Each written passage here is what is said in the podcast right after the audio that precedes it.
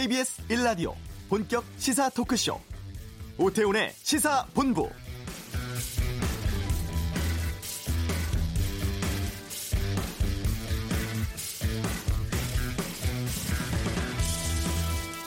국민연금은 저축이나 투자가 아니라 사회보장제도입니다. 내가 낸 돈을 내가 나중에 받는 게 아니고 지금 일을 하는 세대가 퇴직한 앞 세대를 부양하는 개념이죠.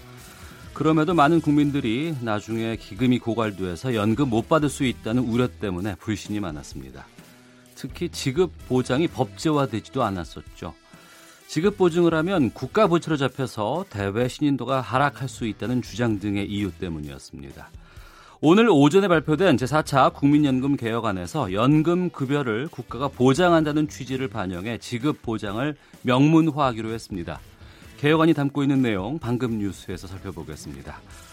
오태훈의 시사본부 연말 콘서트 티켓 구하기가 하늘의 별따기라고 하는데 티켓 판매를 교란시키는 전문 암표상 취재한 기자 만나서 이야기 나누겠습니다. 정치 현안에 대한 비평과 전망 정두원의 시사점에서 살펴보고요.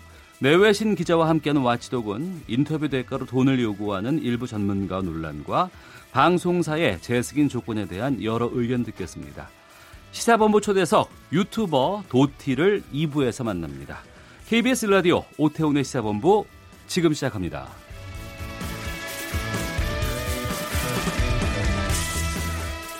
네, 이 시각 가장 핫하고 중요한 뉴스를 정리해 드립니다. 김기화 기자의 방금 뉴스 KBS 보도국 김기화 기자 어서 오십시오. 안녕하세요. 국민연금제도 개편안 소개해 주시죠. 네, 오늘 기본적으로 개편안 네 가지가 나왔는데요. 네. 먼저 이 어, 전반적으로 보험료율을 올리는 거, 그리고 소득 대체율에 대한 올리는 것에 대한 이 국민들의 의견을 수렴해가지고 이번에 안이 나온 겁니다. 그래서 내가 내는 돈, 내게 되는 돈, 어, 소득과 해서 내게 되는 보험료율이 지금처럼 9%로 유지가 되거나 네. 아니면 최대로 13%까지 단계적으로 인상하는 방안이 나왔습니다. 어, 지금처럼 소득 대체율 40%, 보험료율 9% 이걸 유지하는 안이 일단 하나 있고요. 그리고 기초연금은 2021년까지 30만 원으로 조정이 됩니다. 또 이 현행 유지를 계속 하되 네. 기초연금을 40만 원으로 인상하면은 소득 대체율이 더 높아지겠죠. 네. 그래서 55%까지 높이는 안도 제시가 됐고요. 또 세 번째로 보험료율을 현행 19%에서 아예 요율 자체를 12%까지 단계적으로 인상을 하고 이렇게 되면 소득 대체율을 45%로 높이는 안도 나왔습니다. 그리고 마지막으로 더 올리는 안도 나왔어요. 보험료율을 13%까지 단계적으로 올리고 소득 대체율은 50%까지 올리는 안입니다. 그러니까 네 가지 안을 공개한 것이죠. 이 그렇습니다. 중에서 하나를 결정을 하면 되는 것이고. 네네네. 어. 그러니까 지금 내도 나중에 돌려받지 못한다 이런 불만 참 많지 않았었습니까? 네, 이 대표적인 이 연금 불신에 대한 이야기인데요. 네. 지금 내도 나중에 못 돌려받으면 어떡하냐? 또뭐 이게 못, 못 돌려받도록 돼버리면 어떡하냐? 이게 뭐 다 고갈되면 어떡하냐? 이런 거에 대한 고민이 많으신데요. 사실 이거에 대해서는 우리가 그러면 이제 보험회사에 보험 드는 것보다 사실 국가를 더 못 믿는다는 거잖아요. 예. 그래서 근데 그런 일은 일어나지 않고요. 정부는 이런 불신을 불식시키기 위해서 이 연금 지급 보장을 명문화하기로 했습니다. 사실 아까 설명하신 것처럼 이거를 보장을 명문화해 버리고 법제화 시켜 버리면 이게 사실 국가의 빚으로 되기 때문에 이제 전 국제적으로는 좀 우리가 손해를 볼 수 있는 건데 그걸 감안을 감수를 하겠다는 것이죠. 그리고 이제 그 이와 함께 국민연금의 사각지대를 해소하기 위해서 어, 실직 또 사업 중단으로 보험료 납부가 어려운 가입자들에게 보험료의 절반을 지원해주는 사업도 추진합니다.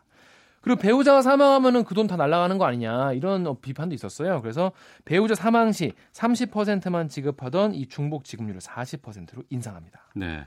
그야말로 이제 개편 안인데 네. 이 안이 어떻게 시행이 되는 거예요, 이제? 네, 이 안이 나왔을 때 이게 그대로 시행되는 되는 거냐라고 생각하시는 분도 계실 텐데요. 그건 아니고요.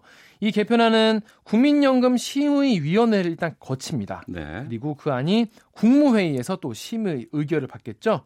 그리고 나서 12월 말에 국회에 이 안이 제출될 예정입니다. 네. 그러면은 이 안에 대해서 또 사회적 논의를 거치고요. 네. 그 다음에 국회 입법 과정을 통해서 법률로 의결까지 돼야만 시행될 수 있으니까 좀 더 지켜봐야 될 것 같습니다. 알겠습니다. 어, 청와대가 대규모 차관급 인사 단행했어요. 네, 그야말로 대규모입니다. 16명 차관급 인사를 한 번에 단행했는데요. 뭐 각각 명단을 일일이 여기서 불러드릴 필요 없을 것 같아요. 어, 찾아보시면 될 것 같은데 이번 인사의 의미가 뭐냐면 청와대 그, 그 인사를 이번에 참모진을 많이 어, 차관급으로 발탁을 했습니다. 네. 그래서 이게 집권 3년 차에 분위기를 한번 확 쇄신을 하고 국정 장악력 강화에 초점을 맞춰서 앞으로 이제 개혁 드라이브를 좀 더 강하게 걸겠다 그런 청와대 의지가 보인다 이런 분석이 나오고 있습니다. 네, 차관급 인사뿐만 아니라 그 특별감찰반에 대한 쇄신안도 나왔죠. 그렇습니다. 청와대가 특별감찰반 최근에 어, 어, 비위 때문에 문제가 많았고 또 청와대 내부에서 항명까지 해가지고 전원 교체가를 발표했는데 어, 쇄신안을 내놓았습니다. 일단 명칭 자체가 특별감찰반 그럼 뭔가 좀 권위적이지 않습니까? 그래서 네. 특별하지 않고 그냥 감찰반이다. 그래서 감찰반으로 이름을 바꿨습니다. 그리고 지금은 공직감찰반 같은 경우에는 검찰과 경찰로만 이루어져 있는데요. 네. 이거를 감사원, 국세청 등 이 조사 권한을 보유한 기관 출신 여러 명으로 다양화하기로 했습니다. 왜냐하면 이렇게 해야 서로 이제 감시 견제가 가능하기 때문이죠. 그리고 공직감찰반 활동의 준법성과 투명성을 강화하기 위해서 내, 내규를 바꾸는데요. 네. 감찰하기 전에 감찰반장 승인을 받도록 해서 비위행위 가능성을 사전에 차단합니다. 그 전에는 위에 보고도 안 하고 자기 마음대로 사람들 어. 만나고 다녔거든요. 예. 그러면서 거기서 뭐 접대도 받고 거기서 왜냐하면 굉장히 큰 권력을 갖고 있어요 감찰반들이. 왜냐하면 어, 거 만나는 사람들에 대한 평가를 네. 청와대에 올리기 때문에 음. 어, 이 사람들이 뭐라고 말하느냐에 따라서 청와대 평가가 달라지는 그런 겁니다. 그래서 네. 굉장히 큰 권한을 가졌는데 이런 걸 차단하기로 했고요. 그리고 장 차관을 접촉할 때는 감찰 반장에게 보고하도록 했습니다. 이번에도 과기부 장관을 독대를 했는데 이 사람들이 지금 6급이거든요. 네. 6급임에도 불구하고 장관을 독대하는 거예요. 왜냐하면 장관 같은 경우에는 내 나에 대한 평가가 어떻게 이루어지는지가 중요하기 때문에 만나는 어. 거였는데 이걸 앞으로는 보고를 하고 만나라 이렇게 네. 하게 됐기 때문에 어떤 비위 가능성을 차단한 겁니다. 조국 민정수석은 이에 이런 쇄신안을 7일에 어, 대통령에게 문 대통령 문재인 대통령에게 보고해서 재가를 받았고 어, 직제령을 개정하는 것은 18일 국무회의에 상정됩니다. 네. 어, 선거제 개편 문제 등으로 전국 경색되고 있는 상황이고 단식도 이어지고 있습니다. 네. 여야 5당 원내대표가 오늘 오전에 만났다면서요. 그렇습니다. 단식 농성 들어간 지 9일째죠. 또 한국당 나경원 원내대표가 선출된 이후에 첫 회동인데요. 어, 야 3당이 요구하는 선거제 개편, 또 임시국회 안건 이런 걸 놓고 논의했는데 네. 또 합의점은 찾지를 못했다고 합니다. 어. 어, 김관영 바른미래당 원내대표에 따르면요 회의 끝난 다음에 제일 큰 문제는 탄력 근로제 이 탄력 근로제 때문에 한국당은 12월 내 처리를 원하고 있고 민주당은 내년 2월 처리를 주장하면서 접점을 찾지 못했다라 밝혔습니다. 하지만 관심 법안이죠. 어, 유치원 3법 처리, 네. 그리고 공공기관 채용 비리 국정조사, 그리고 선거제 개편을 논의, 할 정개특위와 사개특위를 연장하는 데는 이견이 없었다라고 전했습니다. 그럼 논의할 부분이 좀 남아 있는 거 아닌가요? 그렇습니다. 아직 합의하고 논의할 부분이 남아 있는 거고요. 그래서 예. 오후에 또 다시 만나서 이야기를 한다고 합니다. 아 근데 이제 나경원 원내대표 같은 경우에는 오전 회의에서 이 연동형 비례대표제는 대통령 대통령의 권력 구조와 연관되기 때문에 개헌과 함께 논의를 한다면 검토할 수 있다라면서 이런 입장을 밝힌 바 있습니다. 네. 내년부터 적용될 한미 방위비 분담금 협정에서 최종 합의에 이르지 못했다고 하는데 연대 타결이 지금 물 건너 간 상황입니까? 그렇습니다. 이 사흘간 이 협상을 진행했는데 양측이 합의점을 못 찾아서 연내 타, 협상 타결이 무산됐습니다. 가장 큰 쟁점은 분담금 총액의 인상 폭이라고 합니다. 네. 우리 측은 어, 연 9,600억 원 수준 이거를 이제 상시적 수준의 상식적 수준의 인상과 제도 개선을 요구했는데 네. 미국 측이 총액을 1조 3,500억 원까지 대폭 인상하자라고 요구를 했다고 해요. 네. 여기다가 트럼프 대통령은 현재 두 배 수준인 1조 8천억 원까지 올리자 이렇게 말했다는 외신 보도까지 나온 상황입니다. 네, 연내 타결 안 되면 어떻게 됩니까? 지난 3월부터 이게 진행이 된 거거든요. 그 저도 이거 그냥 오랫동안 지켜봤는데 네. 양측이 지금 합의를 못했기 때문에 내년 초에 다시 협상을 할 것 같습니다. 이렇게 되면 당분간 방위비는 올해 기준으로 어, 집행을 하고요. 예. 추가비는 일단 예비비 형식으로 쓰게 됐습니다. 음. 여기까지 듣도록 하겠습니다. 김기화 기자와 함께했습니다. 고맙습니다. 고맙습니다. 네. 이어서 이 시각 교통 상황 살펴보겠습니다. 교통정보센터의 김미영 리포터입니다. 네, 교통정보입니다. 영동고속도로 인천 방면 월곡 분기점을 2km 정도 지난 지점에서 있었던 승용차 관련한 사고 처리는 마무리됐는데 사고 여파가 남아 있습니다. 군자 분기점에서 월곡 분기점까지 4km 구간에서 밀리고 있고요. 반대 강릉 쪽은 서착에서 월곡 분기점 사이 다시 동군포에서 부곡 사이로 밀려가고 있습니다. 중부내륙고속도로 양평 쪽 북상주 1차로에서 승용차 사고 처리하고 있습니다. 또 같은 지점 2차로에서는 작업도 진행 진행되고 있어서 부근이 혼잡하고요. 같은 방면 연풍 나들목 부근 정체도 작업 여파입니다. 반대 창원 쪽으로도 장현 터널에서 연풍 터널 사이 1차로에서 작업하고 있는데 괴산 나들목부터 5km 구간 더디게 지나고 있습니다. 경부고속도로 부산 쪽 수원과 기흥 사이로도 작업이 계속 이어지고 있, 있습니다. 신갈 분기점부터 6km 구간에서 작업 여파를 받고 있습니다. 반대 서울 쪽도 죽전 휴게소 부근 작업 때문에 짧게 정체 만나고 있고요. 계속해서 서울시 구간 달래내 부근에서 반포까지도 정체 이어지고 있습니다. KBS 교통정보센터였습니다.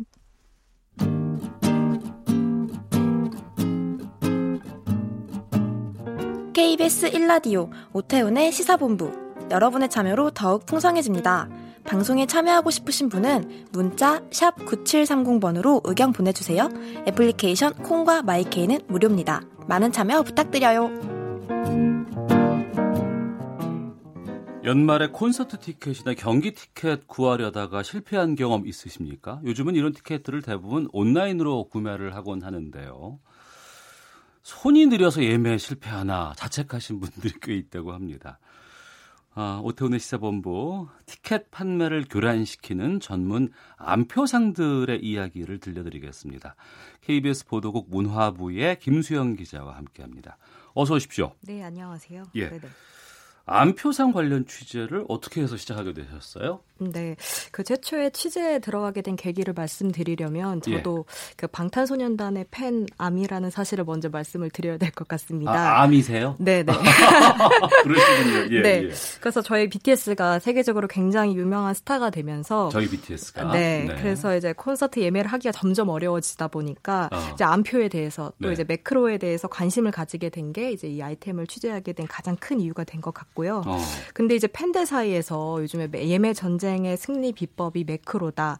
또 설사 티켓을 구하지 못하더라도 돈만 있으면 대행표를 구하면 된다. 이런 음. 얘기들을 듣게 되면서 네. 이게 굉장히 뭐 폐쇄적인 방식으로 들어오는 표가 아닌가 해서 취재 시작하게 됐습니다. 네, 매크로라고 얘기하면 정치 댓글에서나 주로 듣던 내용인데 이게 티켓 구매에 사용된다고 하는데 이게 무슨 말인지 저는 잘 모르겠는데 아, 네.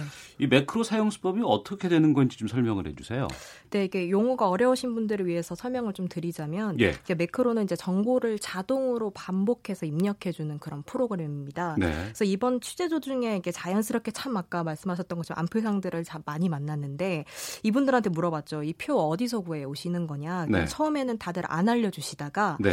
한 안표상과의 대화 도중에 불쑥 나온 거예요. 이게 게 그러니까 티켓을 구하기 위해서 아르바이트생을 대여섯 명씩 고용을 해서 매크로를 돌리면 된다 어. 이런 얘기를 하시는 거예요. 예. 그래서 그 말을 듣고 이제 SNS상에서 매크로를 직접 한번 구입을 해봤습니다. 네. 그러니까 다섯 개 티켓 예매처를 이제 2개월치 사용료가 8만 원 정도 이제 거래가 되더라고요. 그래서 그 불법 프로그램인 거죠? 네네. 네. 그래서 그거를 이제 영구적으로 사용할 수 있는 매크로도 있는데 음. 이건 조금 더 비쌌습니다. 네. 그래서 사실 구입해 보기 전까지만 하더라도 이게 사용법이 굉장히 어렵지 않을까 이렇게 생각을 했었는데 굉장히 간단했고요. 제가 사용한 것은 색 지정 매크로였습니다.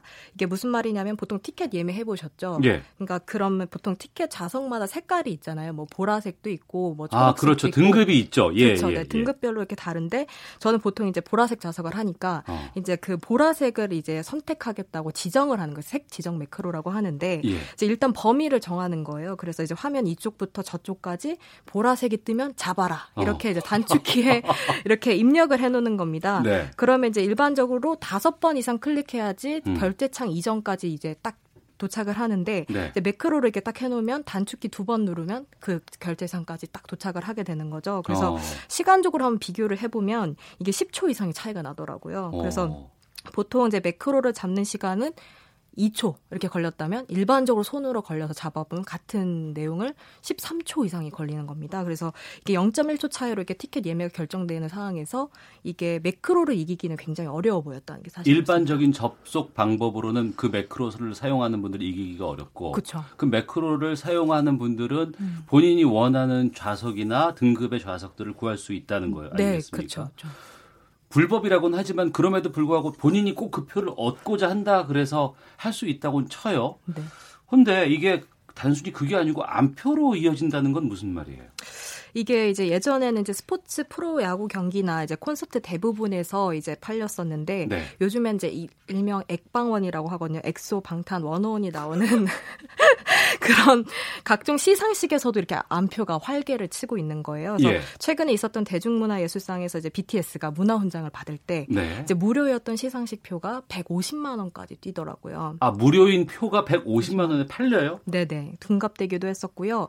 그 제가 취재했던 요번에 시상식을 예로 들면 AAA라고 이제 아티스트 어워, 아시아 아티스트 어워즈라는 데가 있었는데 이 네. 시상식 네. 같은 경우에 원래 좌석 같은 경우에 12,900원인데 네. 이게 20만 원에서 최고 50만 원까지도 불리고요. 어. 네, 뭐 어떤 멜론 뮤직 어워드 시상식 같은 경우에는 만 원도 안 되는 표값이 70만 원까지 현장에서 제가 거래되는 거를 들었습니다. 네. 그럼 그 음, 음. 표를 네. 내가 보고자 하는 분이 아니고 팔고자 하는 분이라 그러면 로또네요 거의. 그렇죠. 이거를 기술적으로 못 막아요?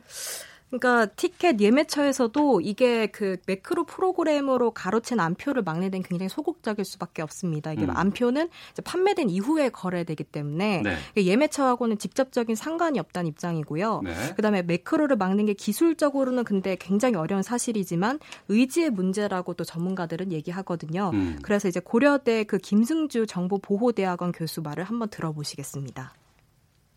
해킹하고 똑같아서 어떤 매크로를 막는 기술이 나오면 또 그걸 우회하는 기술이 나오고 계속 창과 방패처럼 어, 뭐 공방을 주고받는다라고 생각하시면 될 것 같습니다. 그런데 업체들이 기술적으로 굉장히 강력한 수단을 왜 못 내놓냐 하면 매크로를 차단하기 위해서 강력한 기술을 내놓을수록 표를 예매하는데 굉장히 불편해져요. 그리고 또 참고로 설명을 해드리자면 이게 그 매크로 개인적으로 사용하는 것은 문제가 되지 않는데요. 예. 근데 매크로를 이용해서 특정 예매처에서 이렇게 표를 구한다든지 음. 뭐 좋아요를 반복 클릭한다든지 뭐 아니면 순위 조작을 한다든지 이런 법을 하게 되면 이제 형법상의 이제 컴퓨터 장애 업무 방해 혐의가 또 적용될 수 있다고 또 말씀을 하시더라고요. 그 범죄 행위가 될수 네. 있다. 네. 개인적으로 사용하는 것 외에도. 네네. 네. 어. 근데 우리가 예전에는 그냥 오프라인 가서 줄을 길게 서서 번호표를 받거나 해서 이제 표를 구매하곤 했었습니다. 네, 너무 오래전 일 아닌가요? 그런가요? 근데 네. 지금 같은 경우에는 어 네. 이렇게 온라인으로 들어가서 이제 표를 구하는데 네. 이것을 또 그냥 공식적으로 대행해서 해주는 데가 있다면서요? 네, 그러니까 저도 취재하면서 이 대행표가 무엇인지 진짜 궁금했습니다. 왜냐하면 예. 팬들도 이제 대행표를 산다고는 하는데 이 출처가 어딘지를 모른다고 인터뷰를 해주거든요. 음. 그래서 제가 취재를 하면서 또 대행표를 구입하는 과정에서 제가 그 판매상들한테 대행표가 뭔가요?라고 예. 이제 여쭤보면 답장을 갑자기 안 해주시는 경우도 있었고요. 어. 갑자기 거래를 파기하겠다는 경우도 있었거든요. 무슨 그러니까, 이유가 있겠군요. 그렇죠. 그러니까 거래 과정 이 굉장히 폐쇄적이다. 예. 이렇게 예. 생각을 했었고요. 그래서 아무튼 SNS 상에서 이제 그 대행표를 판다는 사람들에게 이제 원래 가격의 수십 배에 달한 티켓 가격을 입금하자마자 그 다음 날에 등기로 우편이 옵니다. 저한테 티켓이. 네. 그래서 이제 그 도착한 티켓들의 주소를 역추적을 해본 거죠, 제가. 음. 그래서 이제 어떤 곳에서는 이제 판매자를 찾을 수 없었기도 했고, 네. 또 어떤 곳에서는 전화가 연결됐지만 또 무엇인지는 알려줄 수 없다는 분들도 계셨고요. 예. 근데 마지막으로 찾아간 곳에서 이제 우연찮게 만난 게 바로 여행사 직원들이었습니다. 아, 표가 여행사에서 나와요?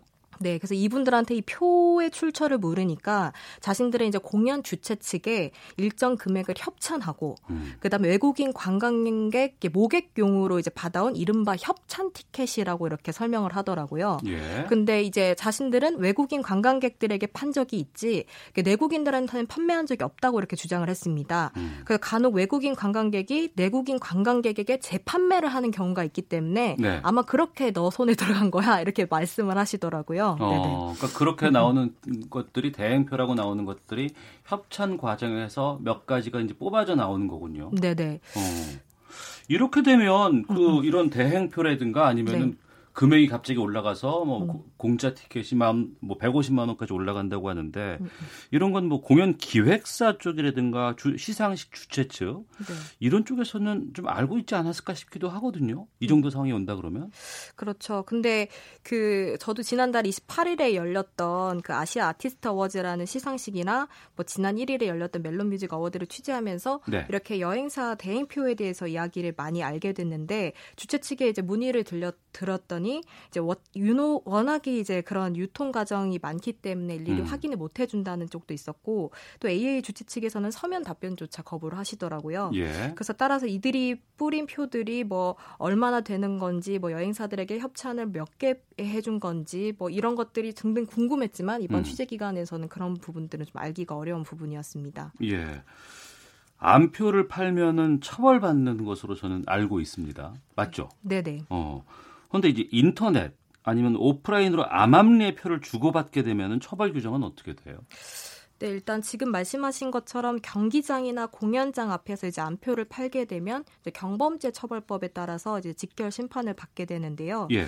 이제 현행 그 경범죄 처벌법 제 3조 2항에 따르면은 정해진 요금을 받고 입장하는 돈의 곳에서 이제 웃돈을 받고 입장권들을 대파는 경우에는 이제 암표 매매로 20만 원 이하의 벌금, 구류 또는 과료에 처해진다고 적혀 있기 때문인데요. 네. 그러나 이게 시대에 뒤떨어지는 약간 반쪽짜리 규제라는 지적도 있습니다. 이게 해당 법에 따라서 암표 매매를 적발해서 처벌할 수 있는 그 범위가 이제 흥행장이나 경기장, 역 이런 데로 한정이 돼 있기 때문에 그러니까 매표소 앞에 그렇죠. 이게 어. 그 인터넷상이나 지금 말씀하신 SNS 등 이제 가상 공간에서는 이게 암표 매매가 사각지대가 예. 될 수밖에 없어요. 아 처벌 조항이 없나요? 그렇죠. 그렇기 어. 때문에 이런 부분을 개정하고자 이제 공연법이나 지금 말씀드린 경범죄 처벌법 등 이제 관련 법안을 이제 10여 개를 발의된 상태인데요. 네. 아직 국회 계류 중이고요.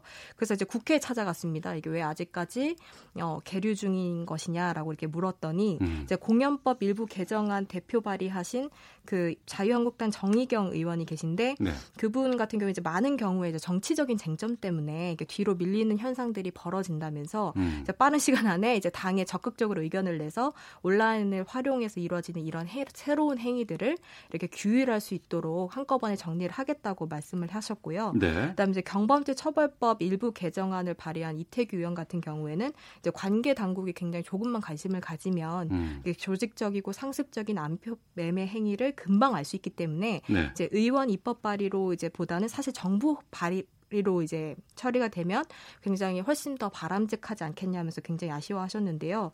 참고로 이제 관계 부처인 문체부는 지난 5월에야 네. 그다음에 안표 근절 연구 용역에 착수한 상태고요. 그다음에 우선적으로 이제 문체부나 과기부, 행안부 등 관련 정부 부처의 조정을 이제 거친 정부 합의안 역시 지금 마련돼 있지 않은 상태입니다. 네. 네. 이렇게 국회라든가 정부 쪽에서 손 놓고 있는 사이에 일부 뭐 기획사라든가 가수가 직접적으로 안표상들을 뭐 때려잡는 일도 있었다면서요. 네, 그 가수 아이유의 소속사 카카오 M 같은 경우가 가장 대표적인데요. 예. 그러니까 저희 보도가 나가고 난 이후에 기사 댓글을 이제 보니까 이제 소위 배댓이 달리잖아요. 네. 이제 거기에 이제 아이유 소속사 같이 하면은 베스트 댓글, 아, 네, 베스트 댓글. 네. 네, 이제 그 아이유 소속사 같이 하면은 이제 안표상들이 굉장히 줄어들 거다 이렇게 말씀을 하셨는데 맞습니다. 저희가 취재를 해보니까 그러니까 특히 그 앞좌석 같은 경우에 이제 입장 전에 일일이 다 그 예매한 사람이 맞는지를 확인을 하고 현장에서 이제 티켓을 배부를 했습니다. 네. 그러니까 구체적으로 좀 말씀을 드리면 1열부터 7열까지를 이제 그 현장 확인을 한다는 건데 그러니까 앞좌석이 이제 안표상들의 주 표적이 되는 자리가 이렇게 음. 그렇게 한 거죠. 그리고 또 이제 팬들의 제보도 굉장히 적극적으로 활용을 했는데요. 그러니까 제보를 받아서 소속사에서 직접 안표를 사가지고 저처럼 역추적 하는 방식으로 처음 시도를 해보셨다 그래요. 예. 그래서 이제 그 제보를 받아서 이제 소속사에서 이제 안표가 이제 딱 되면 그 제, 표를 제보한 팬한테 돌려주는 그런 방식을 어. 해서 이제 큰 호응이 있었다고 하고요. 그 결과 이제 소속사에서 두 달 동안에 이제 부정 거래를 200건 정도 넘게 적발을 했다고 합니다. 그래서 아이유 소속사 관계자의 말을 한번 들어보시죠. 부정 티켓 거래들이 만연하게 벌어지다 보니까 너무 가고 싶은데 갈 수 없는 그런 팬분들의 안타까운 그런 이야기들을 그간 많이 들어왔었고 판매자의 개인 정보와 그 사람이 이제 티켓 가격보다 높은 가격에 판매하고 있는 정황 두 가지 정도가 확인이 되면 일단은 저희는 부정 티켓 거래라고 간주를 하고 네. 이 많은 분들이 답답해하던 지점을 여러 곳 찾아다니고 직접 발로 뛰면서 취재하시느라 무척 고생 많으셨습니다. 어, 아미이자 KBS 네. 보도국 김수영 기자와 함께 네, 온라인 암표 매매 특정과 관련된 이야기 들어봤습니다. 말씀 고맙습니다. 네, 감사합니다. 헤드라인 뉴스입니다. 내년부터 적용될 주한미군 주둔 비용 가운데 한국의 분담금을 결정하기 위한 협상에서 한미가 최종 합의에 이르지 못하면서 연내 협상 타결도 이뤄지지 못하게 됐습니다. 주가 조작으로 유죄 선고를 받고도 추징금이 기각되는 사례를 최소화하기 위해 정부가 관련법 개정에 나섰습니다.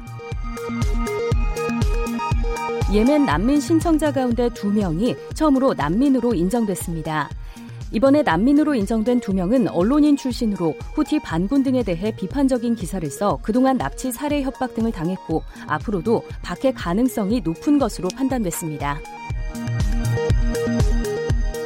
한국 지역 난방공사는 전국의 온수배관 2,164km 가운데 20년 이상 된 686km를 대상으로 열화상 카메라 촬영 등 긴급 점검을 벌인 결과 지열 차이가 발생하는 지점 203곳을 확인했다고 밝혔습니다. 일과 가정 양립에 대한 인식이 높아지면서 남성 육아휴직자가 늘어나고 여성 육아휴직자는 줄어든 것으로 나타났습니다. 지금까지 라디오 정보센터 조진주였습니다.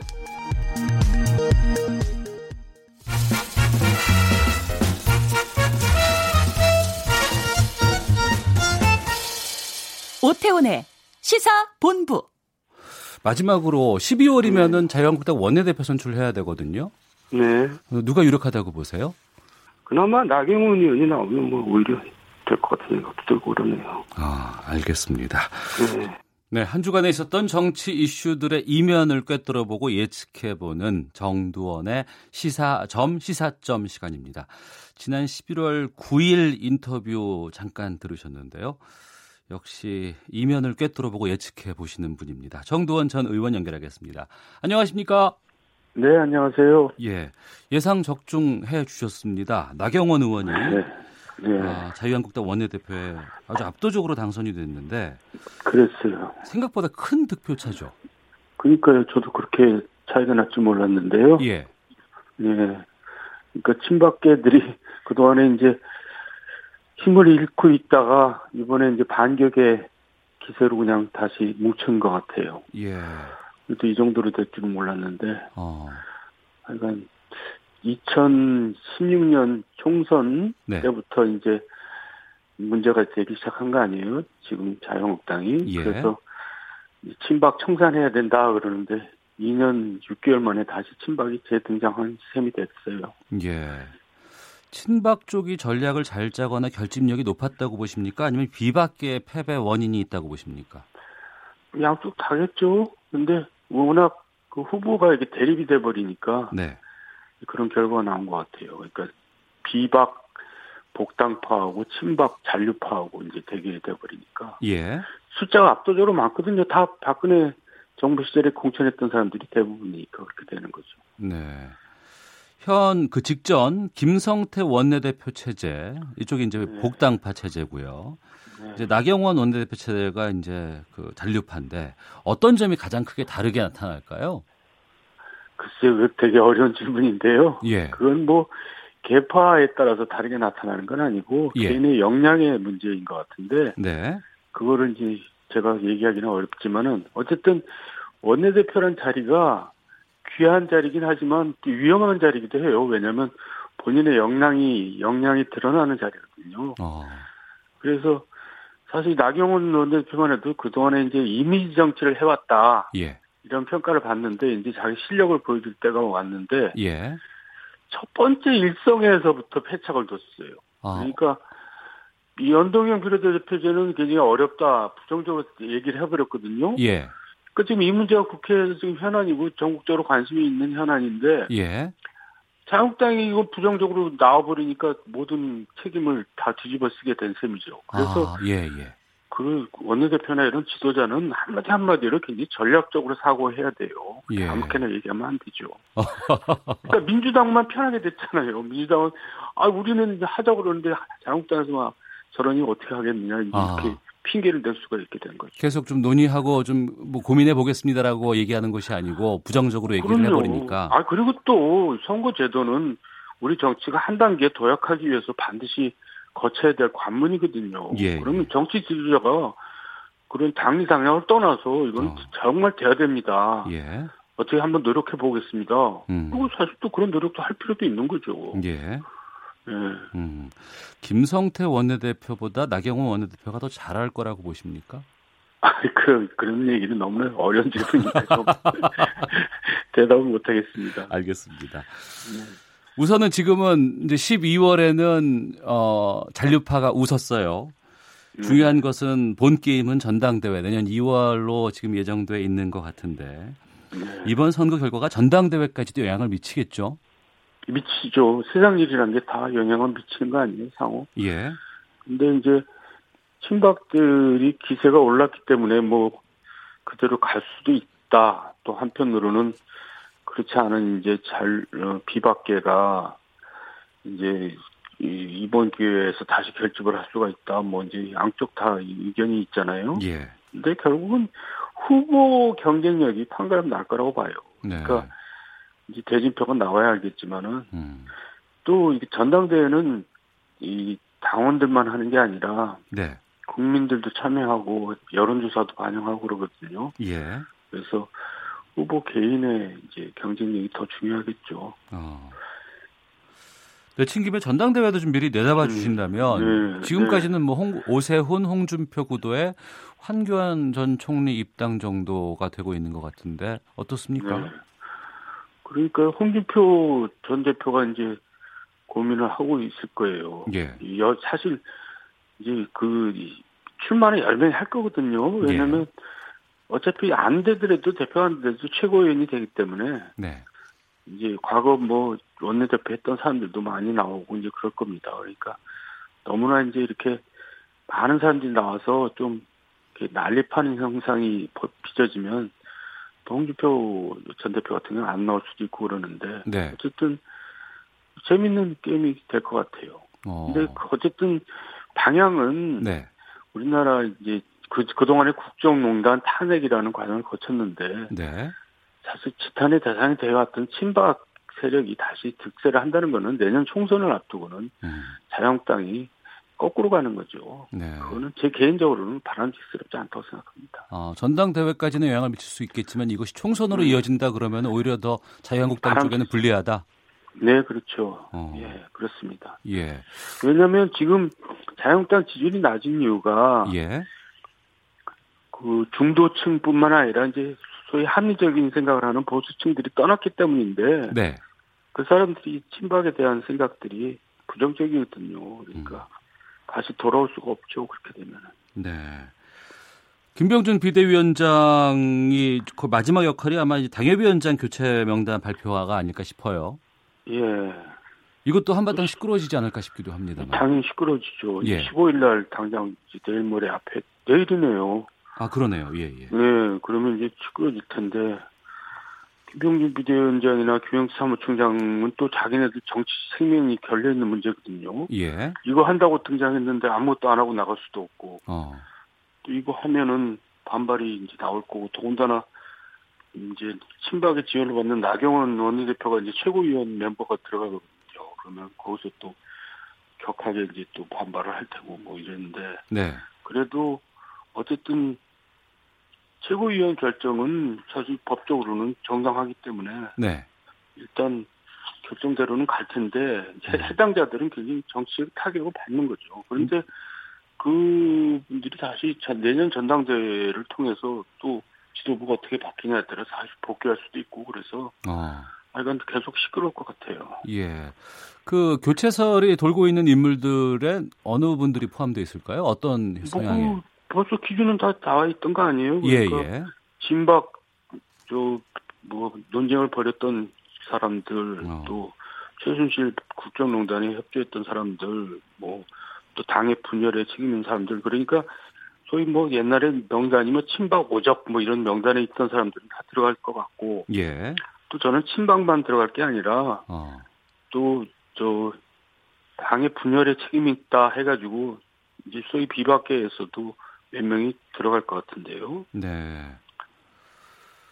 인적 청산이 얘기하기는 좀 뭐하지만 그러니까 이제 그 김병준 비대위원 쪽에 이제 조강특위에서는 그 명단을 발표를 할 것이고 또 나경원 원내대표 네. 같은 경우에는 지금 이 인적 청산에 대해서는 좀 비판적인 입장인 것 같아요.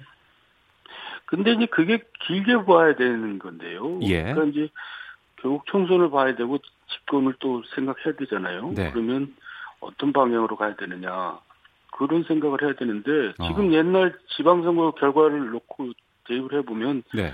총선 내에서 한 50석 정도 안팎으로 나온다는 거거든요. 자유당이. 예. 예. 그러면 그 쇄신을 해야지 쇄신을 안 하고 가면 되겠어요. 어. 그러니까 당장 뭐 국회의원 숫자 하나하나가 급하다고 예. 거기에 매달려가지고 총선이나 뭐 대선에 음. 그 불리하게 이제 당이 방향을 잡으면 잘못되는 거죠. 네. 당장 친박 쪽에서는 탄핵 백서 만들겠다고 나선 모양이고 지금 뭐 예. 밖에 있는 사람들은 들어올려 그러면은 탄핵에 대해서 사과를 하거나 입장을 밝혀야 된다라고 지금 얘기를 하고 계세요. 그러니까 세상이 뭐 이렇게 거꾸로 가는 거죠. 정말 제가 봐도 좀 이상하게 돼버렸어요.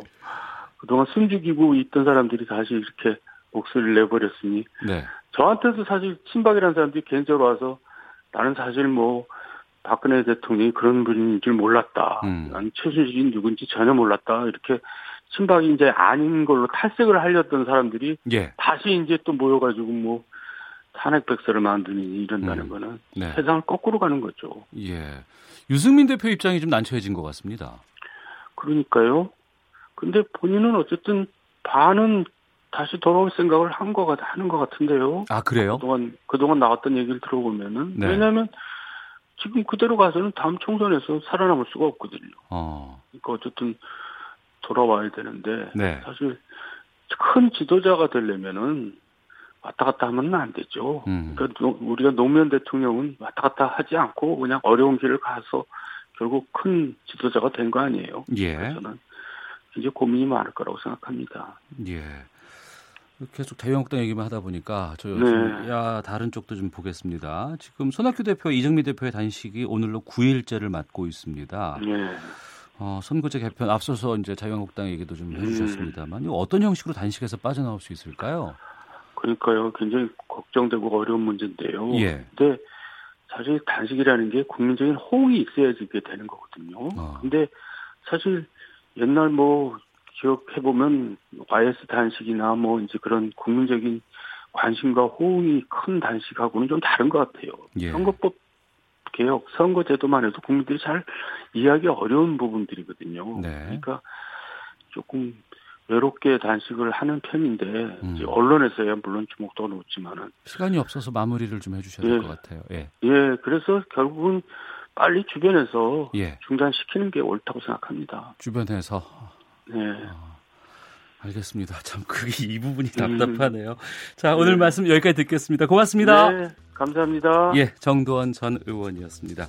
1부 여기서 마치겠습니다. 뉴스 들으시고 잠시 후 2부에서 뵙겠습니다.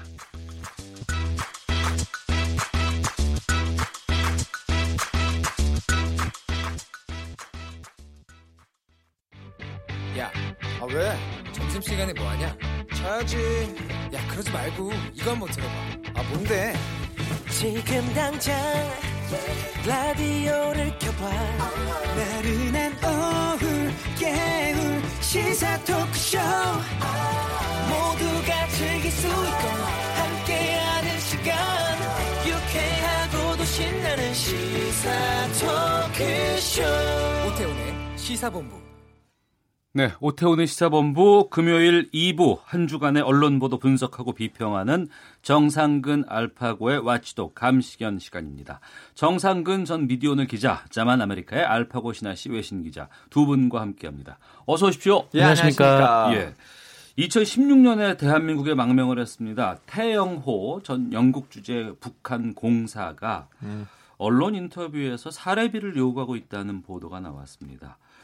특히 이제 국내에서는 돈 받고 언론 인터뷰를 하는 방식이 좀 드문 음. 것이고 액수가 좀 생각보다는 고가라, 고가라는 점에서 좀 논란이 일고 있는데 드물할까요? 글쎄요. 그 말씀 나눌게요. 예. 하실 말씀이 많으신 네. 것 같은데 알파고 기자가 먼저 이 태영호 공사가 어떤 인물인지를 좀 알려주세요. 정상 기자. 네, 뭐 이분은 이 탈북 이전까지 그 영국 주재 북한 대사관 공사에서 근무했던 이 현악봉 대사에 이어서 서열 2위에 있던 이 고위급 인사였습니다. 그래서 네. 이 북한 외무성에서는 손꼽히는 유럽 전문가로 평가를 받았다고 하고 음. 뭐 대사관 내에 이 당 책임자인 세포 비서라고 해서 그 외교 업무뿐 아니라 이 대사관 사람들의 이제 사상 교육까지 담당하는 어. 굉장히 좀 중책을 맡은 인물이라고 하더라고요. 예. 어, 그러다가 이제 김정일 김정일 이제 정부 말부, 말기부터 이 북한 정권의 회의를 가지고 있다가 어, 김정은 위원장으로 승계가 되면서 좀 바뀔 수 있을까 이렇게 기대감을 가졌지만 뭐 바뀌는 게 없어서 실망해서 2016년에 음. 탈북을 했다 이렇게 증언을 한 바가 있습니다. 네. 그 베일에 쌓여져 있는 북한의 여러 내부적인 부분들에 대해서의 정보를 알고 있는 분이기 때문에 네네. 이분들의 인터뷰를 어, 지면이나 방송을 통해서 하게 되면 단독자 붙여서 하게 되면은 네네. 상당히 언론사로서 큰 이점이 있지 네. 않겠습니까? 네. 어떻게 보세요? 아니 그러긴 한데요. 이제 네. 에, 공사님도 어. 너무 많이 이제 언론에 나왔거든요. 예. 그리고 들면 우리 외신 기자랑도 간담회를 했었는데 네. 거의 세, 2시간 넘었었거든요. 어. 저도 그때 질문을 던진 적이 있었고요. 예. 뭐 이제는 더 이상 더, 단독이 나올 수 있을래는 모르겠어요. 솔직히 말하자면. 아 여러 번 했다. 네. 음. 어. 그럼에도 뭐 어떤 뭐 매체 쪽에서는 뭐 물어볼 수도 있을 것 같기는 하고. 네. 그렇게 해서 이제 언론 인터뷰를 하고자 했을 때 태영호 공사가 인터뷰에 사례비를 요구했다고요? 네. 네, 이게 뭐 2시간에 100만 원을 요구를 했고 이게 네. 뭐 다른 어떤 매체를 가리는 것이 아니라 음. 전 매체가 이제 섭외를 하면 그러니까 일괄될 금액으로 네, 그 2시간에 100만 원이다. 이렇게 정, 보도... 정가라는 거죠? 네, 네. 이렇게 요구를 했다라고 이 미디어들이 그렇게 보도를 했습니다. 솔직히 말씀드리면 저희들도 한 두세 달 전에 한번 접촉을 했었어요. 네. 네. 그러니까 여러 가지 그 북한 관련된에서 좀 아이템으로 어, 섭외를 해보려고 했을 때 그때는 2시간에 200만 원이었거든요. 네. 더 센가요? 라디오는 뭔가 더 특별한 건가? 네. 음. 뭐 정당하게 요구할 수도 있죠. 예. 네, 뭐 요구할 수도 있는데 근데 보통 이렇게 인터뷰에서 네. 먼저 돈을 요구하는 경우가 흔치 않은데다가 네. 어, 게다가 이제 정가를 부르는 경우는 정말 흔치 않거든요. 그래서 음. 혹시 뭐, 뭐 차로 차로 왔다 갔다 해야 되는데 아니면 내가 좀 형편이 좀 어려운데 혹시 뭐 차량비라든지 아니면 네. 뭐 교통비 정도는 줄 수 있겠느냐 뭐 그런 분들 하는 경우도 그런 말을 하는 분들이 있는 경우도 있는데 음. 근데 이렇게 거액을 네. 이렇게 먼저 이제 정가로 쳐서 이제 얘기를 하는 거는 저도 보지 못한 사례인 것 같아요. 어. 사례비를 지급받고 지급하고 취재하시는 경우도 있었어요? 알파고 기자? 선생님 지금 이 사례 두 가지 면이 있는데요. 일단 예. 탈북자 분들 중에서 뭐 음. 일반 시민이시든가 아니면 고위급 뭐 공무원이시든가 저는 이제 8년 동안 외신 활동을 하면서 어, 일부 탈북자 분들이란 인터뷰 하려고 하면 네. 전화를 하잖아요. 어. 일부 예. 다 아닌데 제일 그, 그 금액을 물어보시더라고요. 얼마인데요. 어, 예, 예. 사례비가. 음. 그래서 저는 그렇게 널레지는 않았어요. 왜냐하면 네. 이미 있는 거예요. 음. 뭐 널레지도 않았어요. 그래서 두 번째 건 뭐냐면 이제 이분이 모든 공직 생활을 다 어떻게 보면 쓰레기통에 버리고 한국에 온 거라 음. 더 이상 이게 공무원으로 일할 수도 없고 그래서 네. 이분이 갖고 있는 거 유일한 것이 이분의 지식인데 그래서 이분도 이제 자기 갖고 있는 지식을 강연을 통해서 음. 이제 강연비를 받고 네. 전국적으로 이렇게 강연을 통해서 이렇게 자기 생계를 유지하고 있는데 이거 언론에 노출이 되면 음. 자기 갖고 있는 재료가 네. 이렇게 공공화되는 순간부터는 이제 그분의 생계 유지에 문제가 있을 수가 있거든요. 음. 그래서 저는 이렇게 특정한 인물 위주로는 이 음. 정도는 음. 뭐 봐줄 만한 한 상황이라고 생각해요 개인적으로는 예. 이해가 돼요 이렇게 말씀드릴게요. 어. 우리나라에서는 강연료 같은 경우에는 상당히 좀 고가도 많이 있어요. 네. 네. 그런 경우가 있고 또 이제 다수를 대상으로 하는 어떤 뭐 커다란 뭐 강당이라든가 음. 이런 쪽에서 진행하는 강연 같은 경우에는 상당수 고액의 강연료들을 드리는 경우가 종종 있고. 네, 네. 근데 언론 인터뷰 같은 경우에는 뭐 국민의 알 권리라든가 뭐 이런 공적인 행위라고 해서 사례비는 일정 정도는 드리지만 소액이고 이제 뭐 그 정도고 네네. 네. 이렇게 뭐 정가를 뭐 부른다거나 이런 적도 없었던 것 같은데. 아까 말씀드렸듯이 뭐 차비 정도 드리는 경우는 뭐 왕왕 있었는데 근데 네. 뭐이 방송 라디오 같은 경우는 직접 스튜디오에 출연을 해서 얘기를 하는 거니까 모르겠는데 음. 그러니까 일반적인 기자들 같은 경우에는 보통 인터뷰할 때는 찾아가는 게 거의 대부분이거든요. 그래서 예. 찾아가기 때문에 보통 이렇게 사례비나 이런 거를 드리지 않고 그냥 거기서 그냥 대화만 하고 음. 인터뷰를 음. 하고 그냥 나오는 경우들이 많은데 네. 좀 신기한 경우이긴 합니다. 어. 네. 아무래도 금전이 일정 정도 금액 이상이 오고 간다고 한다 그러면 취재 내용에도 좀 영향을 미칠 수 있지 않을까라는 그런 쪽의 얘기도 좀 있을 것 같기도 하고 이거를 글쎄요 합당한 사례비처럼 봐야 될지 아니면은 어, 저널리즘에서 돈이 오가는 것에 대해서는 좀 자제해야 된다는 의견도 있는 것 같은데. 선생님 이럴 때 이제 인터뷰처럼 우리가 인터뷰를 생각하지만 네. 그분들의 입장에서 아니면 우리 시청자나 정치자분들 입장에서는 음. 일반적인 언론인의 인터뷰보다는 네. 일종의 지식 예능이거든요. 네. 이거 그래서 뭐 지식 예능에 나온 그 이제 유명한 작가들 아니면 역사학자들 있잖아요. 음. 책이 지금 많이 팔리고 그분들도 어, 어, 떤 방송을 하면 네. 방송국에서 네. 그 정도로 돈을 받거든요. 그, 래서 이분들이 이러한 제의를 음. 언론 활동의 일부로 보는 거 아니고 왜냐하면 갖고 있는 너무나 특정한 지식을 공유하는 거라 네. 어떻게 보면 뭐 이름을 언급하고 싶지 않지만 그 유명한 사학자들 있잖아요. 네네. 네. 역사가들 있잖아요. 음. 텔레비에 나와서 방송하는 이제 그분들과 자신을 어느 정도 비슷하게 보는 거죠. 왜냐하면 음. 뭐 인터뷰는 임시적인 건데 그분들이 그, 거기서 하는 얘기는 임시적인 얘기들보다는 좀 약간 북한의 정괄적인 정세에 있어서 말씀을 드린 거라. 네. 그 알파고 기자. 네. 외국의 경우에는 어때요? 에, 터키에서는 이렇게 유명한 교수, 네. 너무나 유명한 교수이거나 아니면 연예인들. 음. 인터뷰를 하면 돈을 받아요. 네.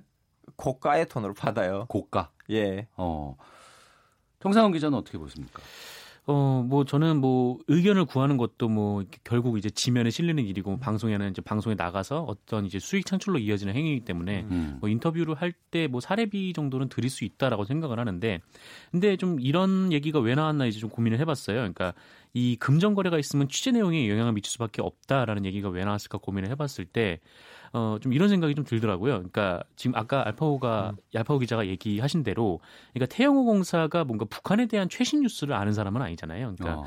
탈북을 한 지 좀 오래됐기 때문에 음. 아마 이제 지금 이제 남북 관계 국면에서 어떤 의견이나 뭐 이런 것들을 청취하고자 이렇게 얘기를 했을 텐데 그러면 그럼에도 그런데 이런 상황에서 그 언론사가 거액의 돈을 주고 이분을 데려와서 그 어떤 의도로 이제 인터뷰를 하느냐 뭐이 네. 부분이 좀 차이가 나지 않을까라는 생각이 음. 드는 거죠. 예. 그러니까 단순한 그냥 의견을 구하려면은 그냥 뭐 다른 탈북자 분들이나 아니면은 뭐 북한학 교수님이라든가 아니면 북한의 지인인 사람들도 많으니까 뭐 그분들에게도 의견을 들을 수가 있는데 이 태영호 공사라는 위치가 가진 그러니까 북한의 고위급 인사였다.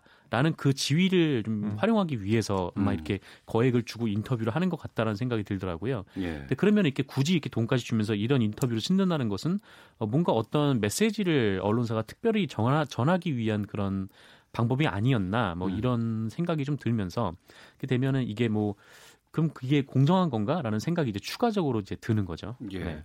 저희 시사본부도 인터뷰 위주의 프로그램입니다. 어, 그래서 많은 분들께서 저희 프로에서 이제 참여를 해주시고 인터뷰를 해주고 계시는데 저희가 매번 조심스러운 것이 여기 여의도까지 오셔서 인터뷰 해주시고 또 가시고 그러면 상당히 많은 시간이 들고 하는데 저희도 참 소액을 드리고 이 차비조차도 지금 제대로 못 드리는 게 항상 마음에 좀 저희가 좀 걸리고 네. 저 스스로도 좀 죄송스럽다는 말씀이 드는데 그럼에도 또 인터뷰에 또 이렇게 고액을 요구하는 것도 어렵기도 하거든요. 좀 어떤 음. 기준이 좀 필요하지 않나라는 생각이 들기도 해요. 그러니까 뭐 아까 좀 말씀드린 대로 그러니까 뭐 돈을 얼마 이상 줘야 된다 뭐 이런 문제라기보다는 어. 그러니까 뭐 돈을 줄 수도 있고 안 줄 수도 있는데 다만 이거를 활용해서 뭐 이렇게 돈을 주고 언론사가 취하고자 하는 멘트만을 뽑아내서 이렇게 보도를 한다는 거는 좀 문제가 있는 것 같고 뭐 그 외에 이제 뭐 돈을 준다 안 준다는 좀 약간 좀 부수적인 문제인 것 같다는 생각도 듭니다. 아, 저는 선배님과 살짝 다르게 생각한 건 뭐냐면 예. 언론사가 이러한 분위기를 이용해서 음. 자기네 사상이나 이념을 누구 이러신 좀 특정한 인물을 이용하면서 선전한다면 이건 언론사의 문제인데 네. 이런 특정한 인물들이 이렇게 고가의 돈을 부른다고 해서 저는 뭐 그분들의 책임을 물을 필요 없다고 생각하고 음. 뭐 어떻게 보면 일종의 뭐 자, 자본주의 시장으로 접근해야 되지 않을까 싶어요. 네. 두 의견이 충분히 공감이 되는 부분들이 있고요. 또 거기에 대해서는 우리가 많은 좀 고민을 좀 해봐야 되지 않을까 싶기도 합니다. 정상근 전 미디어는 기자, 자만 아메리카의 알파고 신하 씨 외신 기자와 함께 한 주간의 미디어 비평하고 있습니다. 종합편성 채널 종편이라고 하죠. MBN과 채널 A가 재승인 조건을 지키지 않은 것으로 나타났습니다. 방송사는 방송통신위원회 승인을 받아야 되거든요. 네, 맞습니다. 그런데 이런 재승인 조건 위반에도 불구하고 재승인은 계속 이루어지면서 사실상 유명무실한 제도가 아니냐 이런 비판이 나오고 있는데 먼저 정상근 기자가 좀 소개해 주시죠. 네, 이 방통위가 엊그제 발표를 했는데 그 2017년 이 종편의 이행 실적을 점검한 결과 어, 컨텐츠 투자 조건을 위반했다. 그러니까 채널 A가 컨텐츠 투자 조건을 위반했다라는 점. 어, 그리고 이 컨텐츠 컨텐츠 투자와 함께 사외이사 독립성 확보 등 조건을 MBN에서 위반했다. 이렇게 얘기를 하면서 시정 명령 부과를 결정을 했습니다. 그러니까 네. 좀 자세히 말씀드리면 그 2017년에 종편이 재승인을 받았는데 이 과정에서 종편 4사가 각각 투자 계획을 밝혔어요. 그러니까 음. 채널 A는 843억, 뭐 TV조선이 800억, 뭐 JTBC가 1229억, MBN이 60억을 투자를 하기로 했는데 네. 그리고 그 약속을 믿고 방통위가 재승인 결정을 내려줬었거든요. 어, 그런데 종편들이 이 투자 약속을 이행하지 않았다라는 거죠. 음. 어, 그리고 MBN 같은 경우는 좀 독립적으로 업무를 해야 될 감사위원장에 그 MBN의 현직 전무이사를 임명하는 일이 있었습니다. 그러니까 네. 이게 사회, 어, 사회이사 독립적 확보 조건을 위반한 거고 그 또 하나는 또 재승인 조건이었던 이 독립 제작사와의 상생 방안 이행도 지키지 않았다. 음. 이런 평가 결과가 나왔습니다. 네. 방송국의 승인 절차, 허가 절차 외국에서는 어때요? 선생님 이거는 이제 그 국영 방송국이라든가 아니면 음. 사립 방송국에 따라 다르긴 한데요. 네. 근데 이제 한국에서는 방송통신위원회가 있잖아요. 예. 그런 기관들도 딴 나라들에 있어요. 음. 근데 또 이렇게 케이블에 있느냐 아니면 이제 그 종편인지 그렇죠 뭐. 종편인지 그거에 따라 또 이렇게 절차가 다르긴 한데 네. 각 나라마다 너무나 다양한 절차가 있죠. 근데 어. 결론적으로는 이제 그 방송이 국민의 이익을 위해서 국민을 올바른 길에서 인도해야 된다는 그런 원칙 하에서는 뭐 정부가 어느 정도 개입하는 하죠. 음. 그 방송국으로서는 재승인을 이제 받아야 되지 않겠습니까? 기관으로부터. 네, 그렇죠. 근데 이제 거기에는 여러 가지 까다로운 조건들이 있는데 이걸 지키지 않았음에도 불구하고 또 승인에 커다란 영향을 미치지 않는다 그러면 어 이거 안 지켜도 되네라는 이런 것들이 또 있지 않을 거예요. 네, 그렇죠. 그래서 뭐 그냥 이번에 한 2014년에 한번 재승인 심사가 있었고 네. 2017년에도 재승인 심사가 있었는데 근데 여기서 이제 재승인 심사를 할 때마다 다 조건부가 달렸어요. 그러니까 예. 종편 같은 경우에는 뭐 이전에 좀 문제가 좀 심각했던 게 뭐냐면 약간 좀 그러니까 뭐랄까 좀 가짜 뉴스 같은 것들을 여과 없이 음. 방송에 내보내는 일도 있었고 음. 그리고 편성 비율도 지키지 않았어요. 그러니까 네. 종합 편성 채널이면 뉴스도 하고 예능도 하고 뭐 음. 교양도 하고 이렇게 여러 음. 가지를 해야 되는데 그렇죠. 제작비가 가장 적게 드는 그러니까 음. 스튜디오 안에 몇몇 사람들이 모여서 그냥 토크를 시사 토크를 하는 프로그램들이 거의 한 50%. 돈이 없어요. 네. 뭐라고요? 돈이 없어요. 아, 돈이 없다. 돈이 없어서. 종편이라고 해서 돈이 많다고 착각하지 마세요. 네. 아, 그렇죠. 종편이라고 해서 돈이 많을 거라는 생각은 아니고, 어. 근데 다만 종편이 허가를 받을 때 그렇죠. 우리는 컨텐츠 투자를 네. 이만큼 네. 하겠다고 약속을 하고 허가를 받은 거였어요. 근데 그 약속을 제대로 이행을 하지 않았다는 거죠. 음. 근데 그렇게 이행을 약속 여러 약속들을 다 어기면서 했는데 결국에는 그 방송통신위원회에서 계속 재승인 결정을 내려줬다라는 거죠. 그러다 네. 보니까 굳이 이 약속들을 지킬 의무가 좀 희석된 거 아닌가 좀 이런 걱정이 한국이 음. 제도적으로는 가끔씩 너무 가다롭고 가끔씩 그냥 이렇게 냅두고 무관심하는 것들이 있는데 예를 들면 제가 얼마 전에 면허를 땄거든요. 예. 근데 면허를 땄을 때는 뭐 뭐지 그 제 갱신 기간이 있더라고요. 예, 10년이 후에 와서 예. 이 갱식이 있는 나라가 있고 없는 나라가 있거든요. 어. 한번 주면 끝이에요. 예. 그 교통사고 일으킬 때까지는 누구도 그 뭐라고 해야 돼 갱신하라고 하지는 않아요. 이 재, 재승인 갈 절차도 음. 있는 나라가 있고 없는 나라가 있거든요. 네. 한번 개업하면 이제는 큰 사고를 일으키지 않는 한 음. 정부가 손을 안 대거든요. 네. 근데 한국이 또 이런 모습에서는 한국과 비슷한 몇 명 나라처럼 좀 살짝 까다롭긴 까다로워요. 음. 근데 까다롭다고 해서 결론적으로는 이건 한국의 법이고 예. 이제 국민의 뜻을 반영하는 국회의원들 등등등을 결과적으로 나온 법이니까 이제 방송국들을 지켜야 되는 거 확실해요. 음. 글쎄요, 그 승인 조건을 통과하기 위해서 네. 뭐안 지키는 것도 문제고 여러 가지 꼼수들이 또 있다면서요? 네, 뭐 그렇죠. 이게 사실 이 뭐 재승인 조건이 별로 이렇게 까다롭진 않거든요. 이게 뭐냐면은 뭐 방송의 이제 독립성과 공공성을 좀 확보를 해라. 네. 그다음에 종합 편성 채널이니까 음. 편성을 좀 다양화해라. 그리고 투자를 얼마 할 건지 약속을 하고 그거를 이행하라 그냥 이런 정도인데. 네. 근데 이런 것들을 좀 피해갈 수 있는 꼼수들이 나온다는 거죠. 특히 이제 편성 관련된 꼼수들이 많이 나오는데. 네. 이게 그러니까 한 하도 이제 예전에 이제 뉴스랑 유사보도 같은 프로그램들을 많이 하니까 음. 이거를 재승인을 하면서 아 이 비율을 네. 전체적으로 네. 한33% 정도로 낮춰라 어. 이렇게 요구를 한 거예요. 근데 예. 계속 그 프로그램들은 계속 그 유지가 되어 가는데 어. 이제 문제는 그 프로그램을 예전에는 이제 시사로 예. 분류를 했다면 음. 이번에는 갑자기 이제 예능식으로 분류하는 거예요. 어. 그러니까 음. 여러 명이서 정치 토크를 하고 있는데 네. 이게 좀 약간의 좀 웃음소리도 나고 이제 하니까 어. 아 이거는 예능이다. 어. 이렇게 분류를 해서 결국은 이제 33% 밑으로 편성을 떨어뜨리는 거죠. 변법 아니에요? 그러니까 시사 어, 그렇죠. 프로그램인데도 불구하고 이것이 여러 명이 나와서 가끔 웃을 수도 있으니까 이걸 예능으로 분류하는. 네, 이거 다큐멘터리다. 어. 그럼 저희 시사본부도 예능으로 변성이 되는 건가요? 사실 근데 요새 이 방송들의 이런 경계가 좀 모호하긴 한데 예. 뭐 그럼에도 불구하고 어. 일단 뭐 편성을 이렇게 지키라고 한 거니까요. 예. 저희는 시사로 분류가 돼 있고요. 네네. 네. 그렇습니다. KBS 아니, 전, 예. 저는 이번 계기로 그 종평들한테 하고 싶은 얘기가 있는데 혹시나 진짜 뭐래 진짜 저가의 음. 시청률 많이 나올 수 있는 예능을 만들고 싶다면 저는 데뷔로도 그 비디로다 데뷔할 만한 사람이니까 많은 예, 생각이 예. 있습니다. 뭐 연락하세요. 전화번호는 010. 네. 방송통신위원회가 KBS에도 그 재허가 조건 이행하지 않고 있다 그래서 시정 명령 얼마 전에 내리기도 했어요. 네네. 네. 저희가 문제됐던 거는 이제 상위 직급 과다 문제를 적극적으로 개선하지 않았다 뭐 이런 음. 부분도 있어서 저희도 좀 이 부분에 대해서 계속해서 좀 노력을 좀 해야 되겠다 생각이 들기도 하고 글쎄요, 재승인 조건도 지키지 않는 방송사, 마냥 그대로 놔둬야 되는 부분인지 아니면 또 단호하게 또 허가를 취소해야 되는 부분인지 이런 고민들도 좀 있는데 방송사가 허가가 취소된 경우가 해외에도 좀 있었습니까?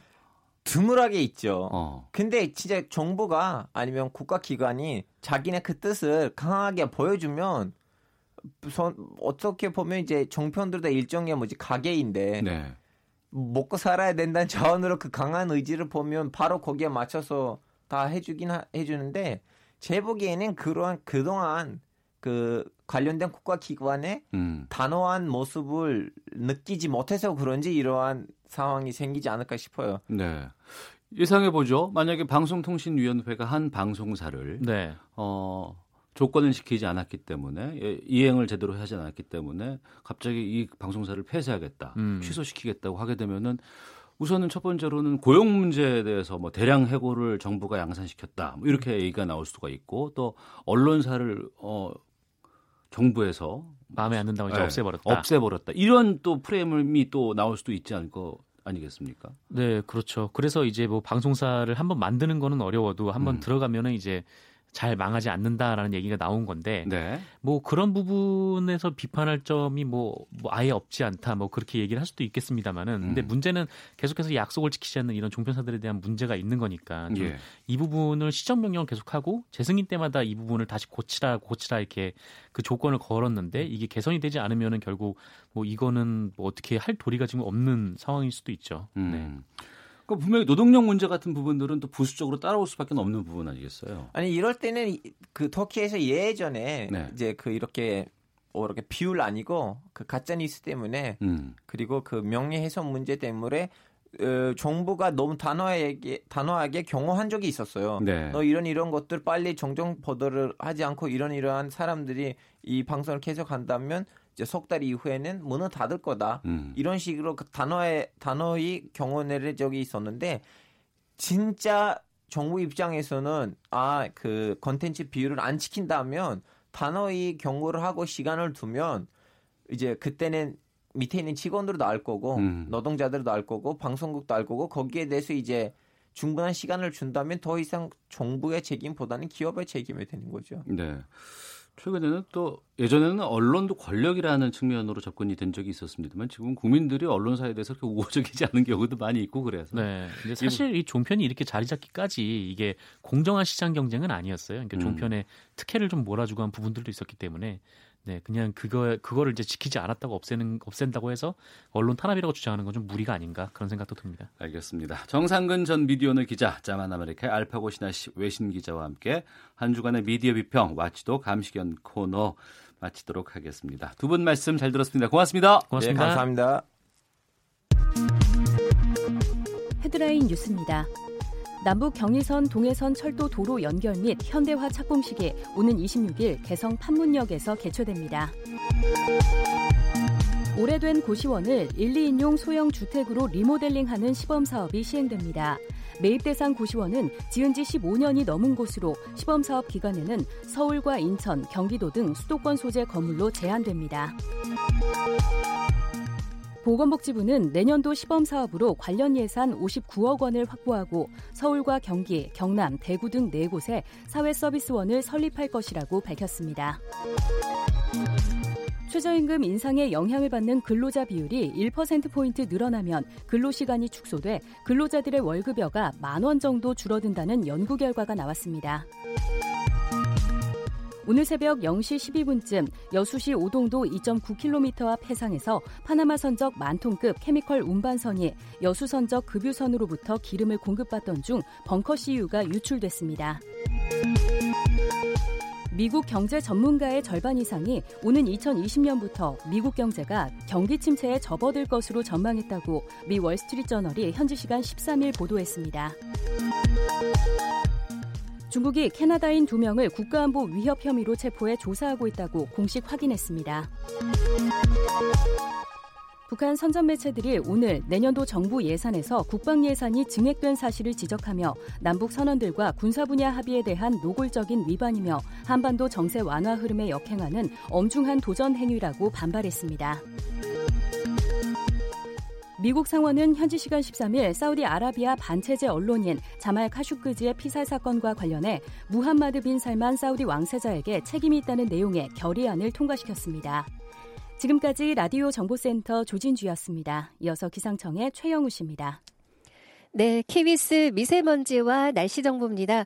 오늘 역시 날씨가 좀 추워지면서 대기 확산은 좋아졌고요. 미세먼지 농도는 좋음에서 보통 사이 이어가고 있습니다. 서울의 현재 미세먼지 농도는 1세제곱미터당 27 마이크로그램으로 좋고 초미세먼지 농도도 괜찮습니다. 전국적으로 색깔로 치면 초록색 보통이거나 파란색 좋음 상태를 드러내는 곳이 대부분이고요. 다만 추워져서 낮 동안 활동하시기 많이 움츠려 드실 텐데요. 오늘 아침 서울은 영하 7.8도까지 다시금 기온이 뚝 떨어졌고요. 낮 기온은 서울이 영상 1도까지 오를 텐데 현재는 영하권의 기온입니다. 세종 대전이 3도, 강릉 4도, 광주 대구 5도 등 오늘 전국이 0도에서 7도까지만 기온이 오르면서 낮 기온도 평년보다 2, 3도 가량 낮을 전망이고요. 내일은 아침 기온, 낮 기온 모두 그래도 오늘보다는 1도에서 3도 가량 약간 오르는데 내일까지는 추위가 이어지겠고 일요일부터 아침 기온이 그래도 토요일보다 다시 다시금 2도에서 4도 더 오르면서 일요일 이후 추위는 좀 누그러들 것으로 예상하고 있습니다. 한파 특보가 내려진 곳이 있습니다. 대관령의 경우는 오늘 영하 19.5도까지 기온이 떨어졌고요.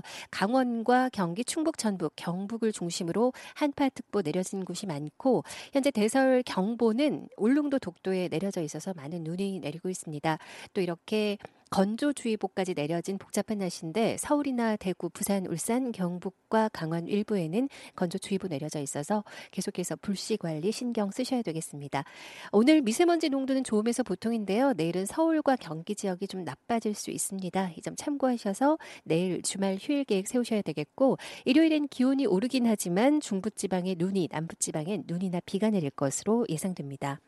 현재 서울 기온 영하 1.3도입니다. 지금까지 KBS 미세먼지와 날씨 정보였고요. 계속해서 이 시각 교통 상황 연결합니다. KBS 교통정보센터의 김미영 씨가 전해드립니다. 네, 교통정보입니다. 서울 시내 노들길 한강대교 쪽으로 여의 상류와 한강대교 사이에서 발생한 추돌사고 처리 때문에 여의도 구간 지나기가 어렵습니다. 옆으로 지나는 올림픽대로는 잠실 쪽 수산시장부터 영동대교까지 정체되고 있고요. 강 건너 강병북로 구리 쪽은 난지도부터 반포까지 정체입니다. 고속도로는 작업 구간들이 많은 편입니다. 중부내륙고속도로 양평 쪽 연풍에서 장현터널 사이 작업 때문에 연풍 나들목 5km 구간에서 정체되고 있습니다. 반대 창원 쪽은 괴산부터 연풍까지 역시 5km 구간 정체되고 있는데요. 작업 여파입니다. 경부고속도로 부산 쪽 수원과 기흥 사이 5차로 받고 진행하는 작업도 계속해서 진행되고 있는데 그래도 정체는 많이 줄어서 2km 구간에서 속도가 떨어지고 있습니다. 그리고 중부고속도로 고속도로 하남 쪽으로 만남의 휴게소 부근에서 작업하고 있는데요. 주의 운행하셔야겠고요. 남이 쪽으로도 오창 부근 정체되고 있는데 역시 작업 여파를 받아섭니다. 제2중부고속도로 이천 쪽은 천지남교 2차로와 갓길에 걸쳐서 시설물을 설치하는 작업하고 있는데요. 부근으로 혼잡한 모습입니다. 서울 외곽순환고속도로 일산 판교 쪽 청계 요금소 부근의 정체 역시도 작업 영향을 받아섭니다. KBS 교통정보센터였습니다.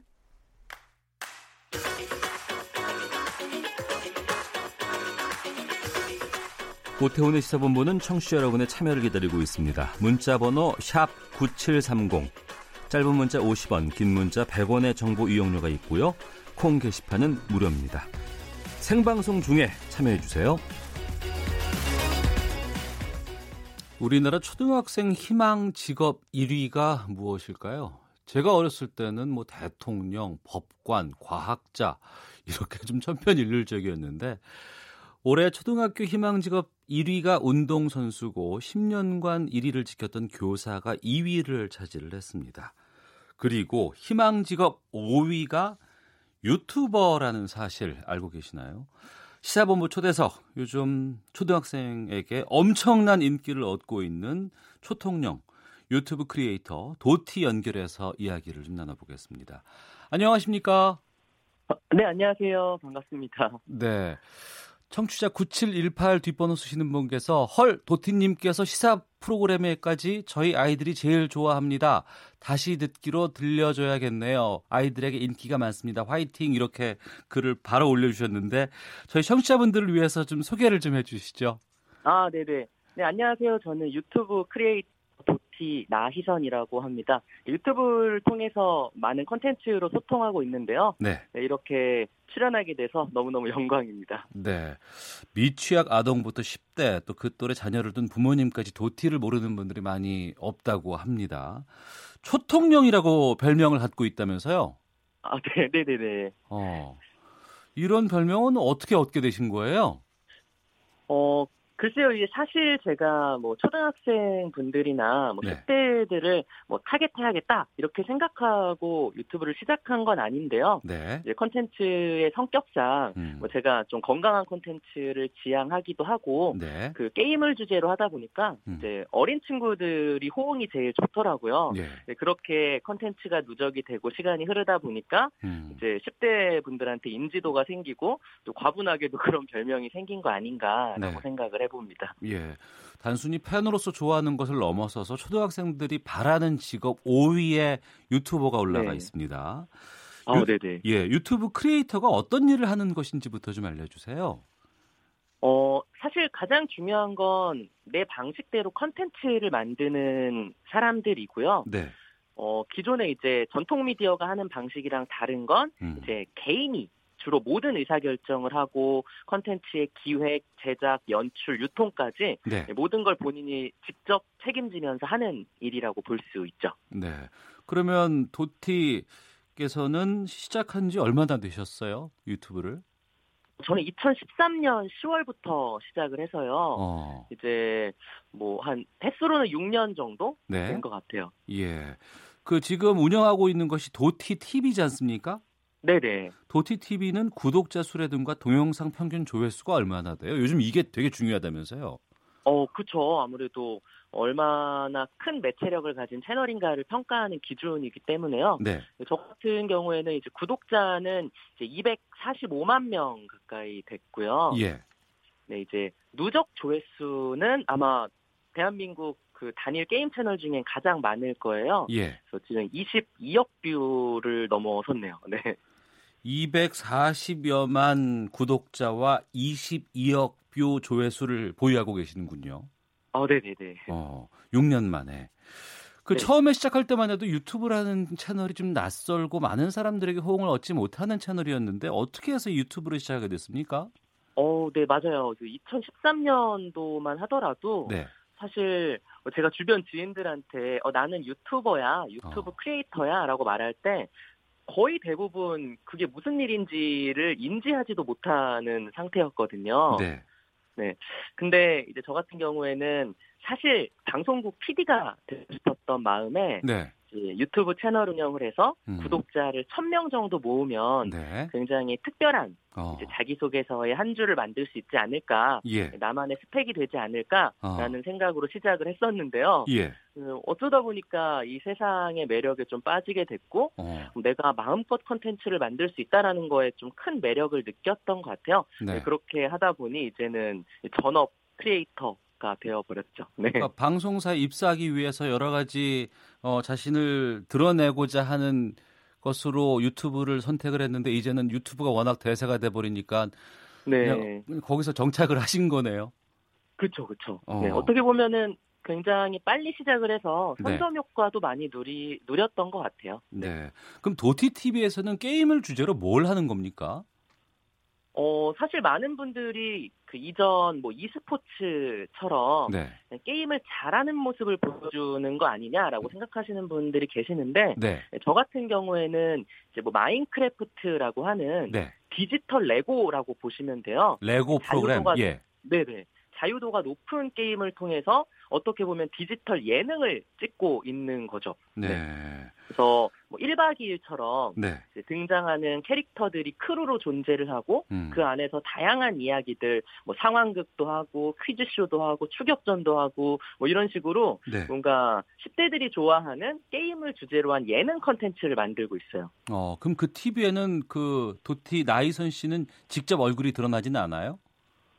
어, 제가 일상 같은 것들을 공유하는 컨텐츠를 할 때는 나오는데요. 예. 대부분의 게임 컨텐츠에서는 음. 도티라는 네모네모한 캐릭터로 네. 이제 시청자분들하고 주로 만나고 있죠. 어, 그렇게 해서 뭐 회사도 차리시고 친구와 함께 운영도 하고 있다면서요. 어, 네네네. 그 2014년부터 네. 유튜브 크리에이터 분들을 매니지먼트하고 음. 그분들이 더 나은 컨텐츠를 제작하실 수 있도록 도와드리는 네. 그런 비즈니스를 하고 있고요. 음. 네. 어, 친구와 함께 열심히 운영하고 있습니다. 네. 애초에는 이제 언론사에 입사하기 위해서 준비를 했던 것이었는데 이제는 유튜브가 그렇죠. 대세가 됐잖아요. 네 네. 이렇게 유튜브가 대세로 될 것으로 예상은 하셨어요? 어, 사실 처음 시작할 때만 하더라도 이렇게 어마어마한 세상이 될 거라고는 생각을 못 했는데요. 네. 2014년에 그 음. 미국에 있는 비드콘이라고 하는 컨퍼런스에 지금 공동 창업한 친구랑 다녀온 적이 있어요. 네. 근데 이제 그때 당시에 어 이제 다양한 크리에이터들을 중심으로 한 비즈니스들이 엄청난 이제 미디어 기업인 디즈니, 드림웍스 이런 데 이제 인수합병되는 모습을 보고 어. 와 이게 그냥 대한민국에서 내가 보는 작은 세상이 아니구나. 네. 정말 주류 미디어가 될 수 있겠고 디지털 미디어가 정말 어, 많은 사람들에게 사랑받는 음. 그런 음. 세상이 될 수 있겠구나라는 생각을 했던 것 같아요. 네. 어마어마하게 변할 것으로 예상 못했다고까지 말씀하셨는데 비즈니스라고 네. 지금 얘기를 하시거든요. 네네. 최근에 그리고 어린이들이 뭐 나는 유튜브 스타가 돼서 돈도 많이 벌어야 되겠다라고 얘기를 하고 있는데, 네 네. 진짜 돈이 얼마나 벌리는 거예요 이게? 어 일단 뭐 유튜브 같은 경우에는 컨텐츠 에 따른 정당한 가치를 예. 이제 광고 수익이라는 형태로 유튜브와 크리에이터가 서로 share를 하게 되고요. 네. 네. 본인이 이제 열심히 하는 만큼 음. 시청자분들한테 사랑받는 만큼 수익화를 할 수 있다라는 매력이 있는 것 같아요. 예. 어떤 외부적인 요인이 아니라 음. 정말 컨텐츠의 매체력에 맞게끔 딱딱 이제 수익이 나오니까요. 네. 그런 부분에 있어서는 이제 어 굉장히 좀 안정적이라고 볼 수도 있을 것 같아요. 어떤 면에 있어서 되게 저작권 수입 비슷하거든요. 어, 그러니까 그 도티 님이라고 표현을 많이 하시길래 저도 그냥 편하게 노, 네. 도티님이라고 부를게요. 아, 네. 편하게 하셔도 됩니다. 예, 예, 예. 어, 도티 나희선 씨 같은 경우에는 일찍 하셨다고 하는데, 그리고 이제 240여만 구독자를 갖고 계시다고 하잖아요. 네 네. 요즘에 정치인들도 다 자기 이름 넣고 무슨 무슨 TV, 무슨 무슨 TV로 많이 하고, 또 시사 어, 네. 쪽도 그런 쪽으로 나가는데, 만약에 구독자 맞아요. 100만 뷰를 갖고 있다 그러면은 월 수입은 어느 정도로 벌 수 있을까요? 어, 글쎄요. 사실은 이제 구독자 수는 수익에 막 직접적인 영향을 주지는 않고요. 예.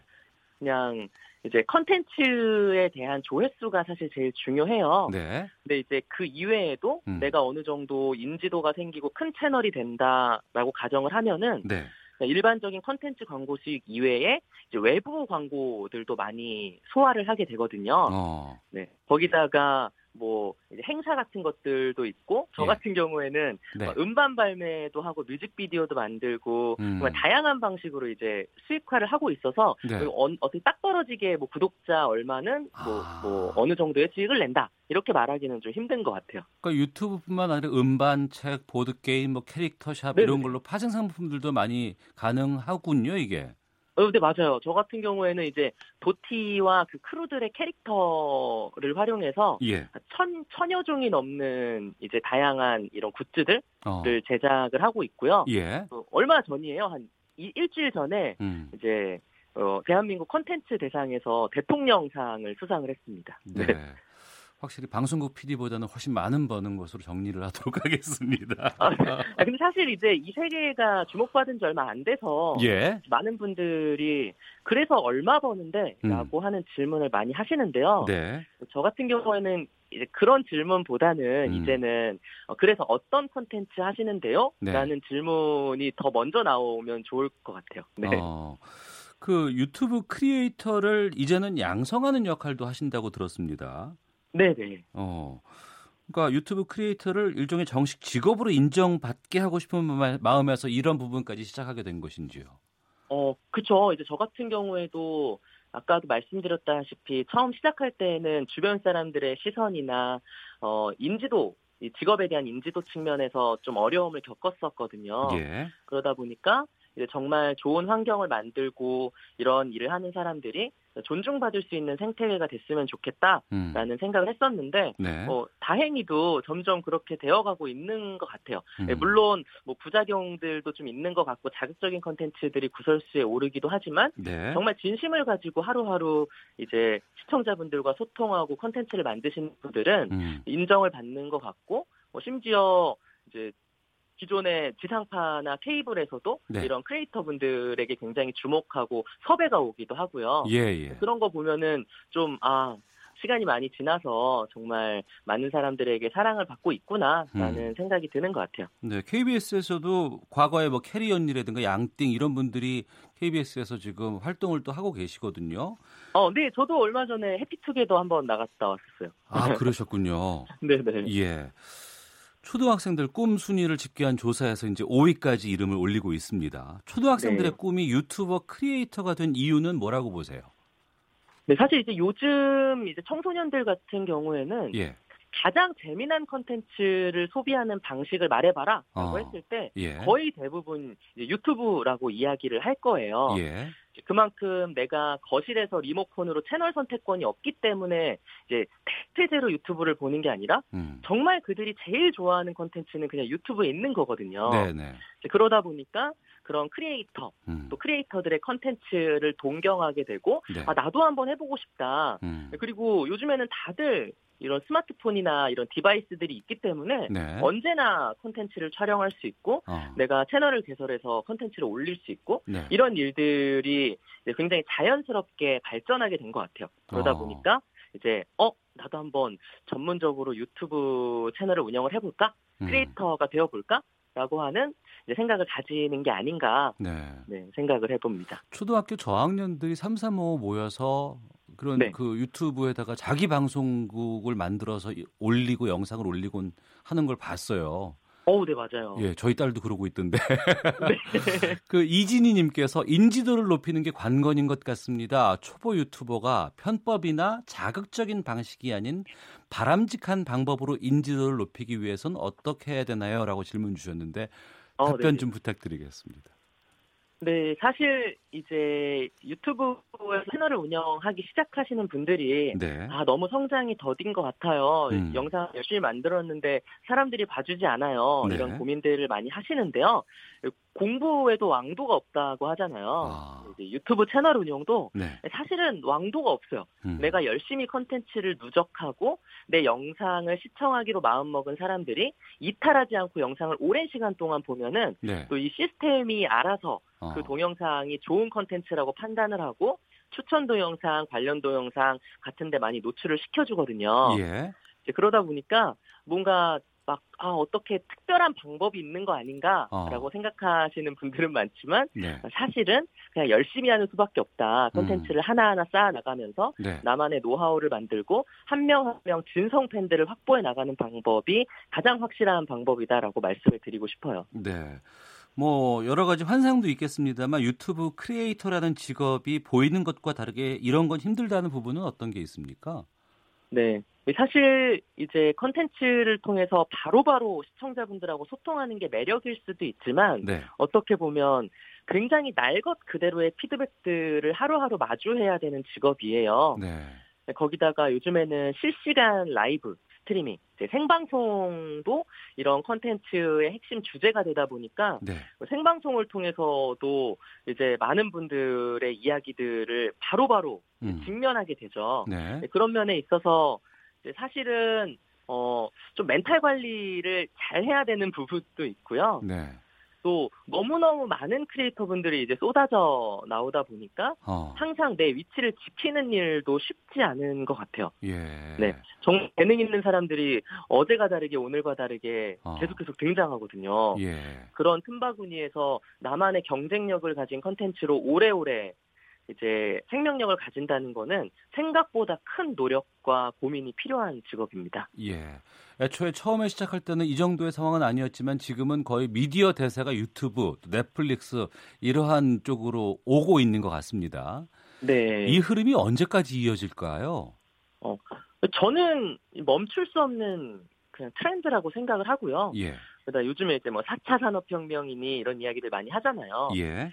이제 그렇게 점점 기술이 고도화되고 음. 특히나 이제 무선 네트워크나 이런 모바일 디바이스들은 앞으로도 무한히 발전할 거기 때문에요. 네. 그럴 때 이제 사람들이 가장 먼저 할 수 있는 취미가 무엇일까라고 음. 생각을 해보면 네. 이제 컨텐츠를 소비하는 일일 거라고 생각을 해요. 예. 미래에도. 네. 어. 그렇기 때문에 이 트렌드와 디지털의 이런 강점은 앞으로도 지속될 거라고 생각을 하고요. 네. 네. 이제 그런 부분에 있어서 좀 더 영향력을 가지고 또 노하우를 가진 크리에이터가 되어야겠죠. 네. 유튜브 활동 6년 하셨는데 가장 네. 인상 깊었던 일을 무엇을 꼽으실까요?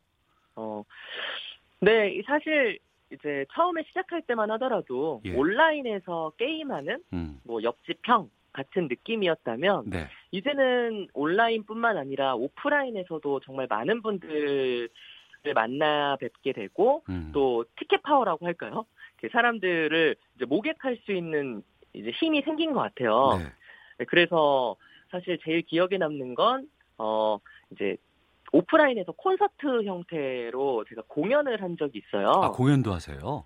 어, 네, 그 팬페스트라고 해서 많은 음. 크리에이터 분들이 모여서 정말 큰 공연장에 이제 함께 모여서 이제 오프라인에서 공연을 했는데요. 네. 그때 이제 티켓팅이 거의 5분 안에 아이고. 다 매진이 되고 어. 현장에도 정말 많은 분들이 찾아오셔가지고 저는 와 이 오프라인에서도 이렇게 많은 사랑을 받을 수가 있구나라는 음. 특별한 경험을 했던 순간이라 네 그때를 좀 꼽고 싶어요. 네.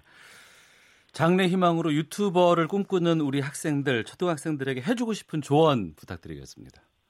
네, 나를 표현하는 방식으로 컨텐츠를 사용한다는 건 정말 좋은 일인 것 같아요. 네. 거기다가 이제 컨텐츠는 이제 항상 채널에 남아 있게 되고 음. 나만의 영상 앨범처럼 활용될 수도 있어서요. 네. 저도 제 오래된 영상을 보면 제가 28살 때 이 일을 시작을 했는데 예. 네, 28살 때 저도 만날 수 있고 29살 때 저도 만날 수 있고 어. 네, 정말 굉장히 재미난 일이라고 생각을 하거든요. 예, 예. 너무 성공해야지 많은 사람들한테 뭐 조회수 많이 받아야지 좋아요 많이 받아야지 음. 뭐 이런 생각보다는 네. 그냥 내가 좋아하는 거 음. 내가 잘할 수 있는 것들을 정말 많은 사람들하고 나누고 싶다라는 네. 취지로 시작을 하시면 음. 네 훨씬 더 좋지 않을까라는 생각을 해보고요. 네. 네. 아까도 말씀드렸다시피 크리에이터라는 일이 단순히 너무너무 쉽고 편하고 즐겁기만 하지는 않을 수도 있다. 음. 네. 라는 점을 말씀을 드리고 싶어요. 네. 도티의 마지막 목표는 무엇일까요? 네, 사실 이제 크리에이터로서의 도티도 있지만 네. 이제 많은 이제 저 같은 일을 하는 이제 유튜버 분들과 함께하는 이제 어 뭐 회사의 CCO라는 역할도 있기 때문에요. 어. 네, 이 세상이 좀 더 건강한 방향으로 성장할 수 있도록 기여하는 사람이 되고 싶고요. 예. 네, 많은 분들께 영감을 주는 크리에이터로 오래오래 남고 싶습니다. 예, 알겠습니다. 지금까지 유튜브 크리에이터 도티와 함께 말씀 나눴습니다. 오늘 말씀 고맙습니다. 네, 감사합니다.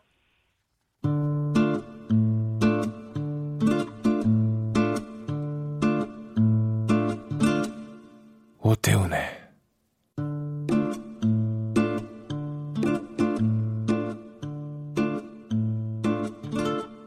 시사본부 한 주간의 스포츠 소식을 정리하는 관전 포인트 시간입니다. 스포츠 평론가 최동호 씨 연결하겠습니다. 안녕하십니까? 예, 안녕하세요. 예. 제가 축구도 좋아합니다만 아무리 예. 그래도 예. 동남아시아 축구에 대해서 이렇게 관심을 가질지는 몰랐어요. 예. 내일 베트남 축구 대표팀이 동남아시아 축구 정상에 도전을 하죠. 아, 예. 이 핏줄이라는 게 뭔지 박항서 감독 때문에 우리가 지금 동남아시아 축구 지금 관심 갖고 있습니다. 네. 이 내일 오후 9시 30분에 하노이에서 이 스즈키컵 동남아시아 선수권 대회 결승 2차전이 열리거든요. 네. 이 베트남이 원정 경기였던 1차전에서 2대 2로 비겼기 때문에 좀 유리한 입장인데 내일 경기에서 동률이 될 경우에는 원정 다득점 원칙이 적용이 됩니다. 때문에 어, 내일 이 말레이시아하고 베트남이 0대 0이나 1대 1로 비교도 베트남이 우승을 차지하게 되고요. 네. 이 베트남이 우승하면 10년 만에 우승인데 박항서 감독이 올해 1월에 아시아 축구연맹 23세 이하 챔피언십에서 준우승 그리고 8월 아시안 게임에서 4강에 올랐거든요. 네. 다시 한번 또 한 번 베트남 축구의 박항서 감독이 전설을 쓰게 되는 겁니다. 네. 뭐 10년 만에 우승 도전이기 때문에 베트남 현지는 뭐 난리가 났을 것 같기도 하고. 예. 국내에서도 뭐 실시간으로 중계도 되고 많은 분들이 관심 갖고 있어요. 어, 예, 국내에서도 이 베트남을 응원하는 국민적인 응원이 뜨겁거든요. 그러니까, 그러니까 이제 이 결승 1차전을 국내에서도 이 케이블 TV 스포츠 채널이 생중계를 했는데 이 케이블 채널에서 올해 방송된 스포츠 프로그램 중에서 최고의 시청률인 4.706%가 나왔습니다. 예. 예, 이 수치가 이 프로야구 시청률보다 이 베트남 축구 경기 시청률이 더 높다는 것, 높았다는 것을 증명했고요. 어, 베트남에서는 이 상위 군인 수백 명이 티켓을 달라고 베트남 축구협회로 몰려갔다고 하는데 음. 어, 우리는 지금은 없죠. 이 3륜차 있잖아요. 밖에 예, 예. 있는 거. 예. 이 3륜차 가지고 정문을 부수고 들어가서 축구협회로부터 입장권 240장을 주겠다는 약속을 받고서 물러나기로 했다고 합니다. 어. 어, 내일 경기도 중계 방송이 되는데 내일 중계 방송에서는 이 박항서 감독 박항서 감독만 비추는 이 전용 카메라까지 동원될 예정입니다. 네, 내일 오후 9시 반이군요. 예. 알겠습니다. 평창 동계올림픽에서 우리나라 최초로 스켈레톤 금메달을 따냈던 윤성빈 선수 올해 첫 월드컵 무대에서 동메달을 목에 걸었는데 사연이 많이 있다면서요? 어, 예, 그렇습니다. 이 아이언맨 윤성빈 선수 이 지난 8일에 올 시즌 첫 무대인 월드컵 1차 대회에서 동메달을 따냈거든요. 자, 그리고 이제 오늘 이 독일 빈터베르크에서 열리는 2차 대회에 출전합니다. 이 평창 동계올림픽이 끝나고 이 썰매 종목 경기장에 있었죠. 이 알펜시아 슬라이딩 센터가 폐쇄가 됐습니다. 이 사후 관리 방안이 마련되지 않아서 잠정적으로 폐쇄를 한 건데 자 그러다 보니까 윤성빈 선수가 훈련을 못하게 된 거죠. 네. 지난 여름에 캐나다에서 20여일 동안 전주 훈련을 했지만 이 절대적으로 훈련량이 부족할 수밖에 없고요. 뭐 당연히 좀 이 성적에 대한 우려가 나왔는데 그 우려를 딛고서 첫 무대에서 좋은 성적을 낸 겁니다.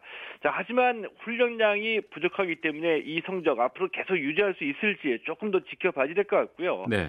이 알펜시아 슬라이딩 센터가 제대로 유지가 되면 가장 좋은데 어, 우리나라의 봅슬레이하고 스켈레톤 합쳐가지고 모든 선수들이 100여 명이 채 안 되거든요. 어. 자, 그런데 이 선수들, 100여 명이 안 되는 선수들 훈련을 위해서 이 과연 이 엄청난 비용이 드는 슬라이딩 센터를 유지하는 것이 현명한 일인가에 대한 의문도 일리는 있다라고 보고요. 예. 이 수익을 내면서 이 슬라이딩 센터를 유지할 수 있는 방안을 찾는 것이 음. 가장 좀 시급하다고 말씀드릴 수 있습니다. 네. 탁구에서는 남남 북녀 팀이 다시 탄생을 했는데 인천 인천에서 열린 국제 탁구 연맹 월드 투어 그랜드 파이널에서 4강에 진출했네요. 어, 예, 그렇습니다. 이 남측의 장우진, 북측의 차효심 선수가 짝을 이뤘죠. 이 남남 북녀 팀이 국제탁구연맹 월드 투어 그랜드 파이널 혼합복식에서 일본 선수들을 이기고 이 3대 2로 이기고 4강에 올라갔습니다. 어, 이 그랜드 파이널은 이 단식에서는 올 시즌 남녀 상위 랭커 16명, 이 복식은 상위 랭킹 팀 8개 주만 출전하는 최고 권위 대회이거든요. 네. 장우진 차유심 선수가 랭킹 2위 자격으로 출전해서 우승을 목표로 하고 있고요. 참가한 선수들이 다 이 한 명 한 명이 다 뛰어난 선수들이기 때문에 우승까지 남은 경기가 모두 다 숨막히는 접전이 될 것 같은데 잠시 후 2시에 어, 준결승전이 열립니다. 네. 어, 이 두 선수가 호흡 맞춘 게 이번 대회가 처음이 아니라면서요? 예, 맞습니다. 이 지난 7월이었죠. 이 코리아 오픈 혼합복식에서 이 깜짝 우승을 차지했고요. 아, 지난 11월에는 이 오스트리아 오픈에서도 이 4강에 올라갔습니다. 그리고 이 3주 만에 다시 만나게 된 겁니다. 정이 좀 쌓였을 것 같거든요. 네. 이 북측의 차효심 선수가 누나인데 장우진 선수가 얘기하기를 이 효심이 누나가 리시브가 좋아서 음. 남자 선수 공도 잘 받기 때문에 내가 편하게 경기를 할 수 있다 이렇게 밝히면서 만날수록 호흡이 더 좋아진다 이렇게 어, 얘기하기도 했습니다. 장우진 선수가 자신이 아끼는 이 라켓을 차유신 누나에게 선물할 정도로 끈끈한 팀워크를 좀 자랑하고 있죠. 네. 프로야구 FA 양의지 선수가 125억 원의 NC와 계약했다고 하는데 30분 30초 남았거든요. 짧게 좀 부탁드리겠습니다. 어, 예. 양의지 선수 125억 원의 NC하고 계약했고요. 어, 지난 9월에 KBO가 이 FA 선수 물가 80억 원을 제안했었거든요. 이게 네. 논리가 구단 운영이 어렵다. 선수들 몸값에 거품이 너무 많다. 이거였었거든요. 어. 그랬더니 구단들이 정작 자기들 필요할 때는 네. 어, 양의지 선수 125억 5억 원, 최정 선수 106억 원 돈을 아끼질 않네요. 음, 알겠습니다. 주간 스포츠 시시보는 관전 포인트 스포츠 평론가 최동호 씨와 함께했습니다. 오늘 말씀 고맙습니다. 예, 고맙습니다. 네. 오태훈의 시사본부 여기서 인사를 드리겠습니다. 저는 다음 주 월요일 오후 12시 20분에 다시 인사를 드리겠습니다. 시사본부의 오태훈이었습니다. 안녕히 계십시오.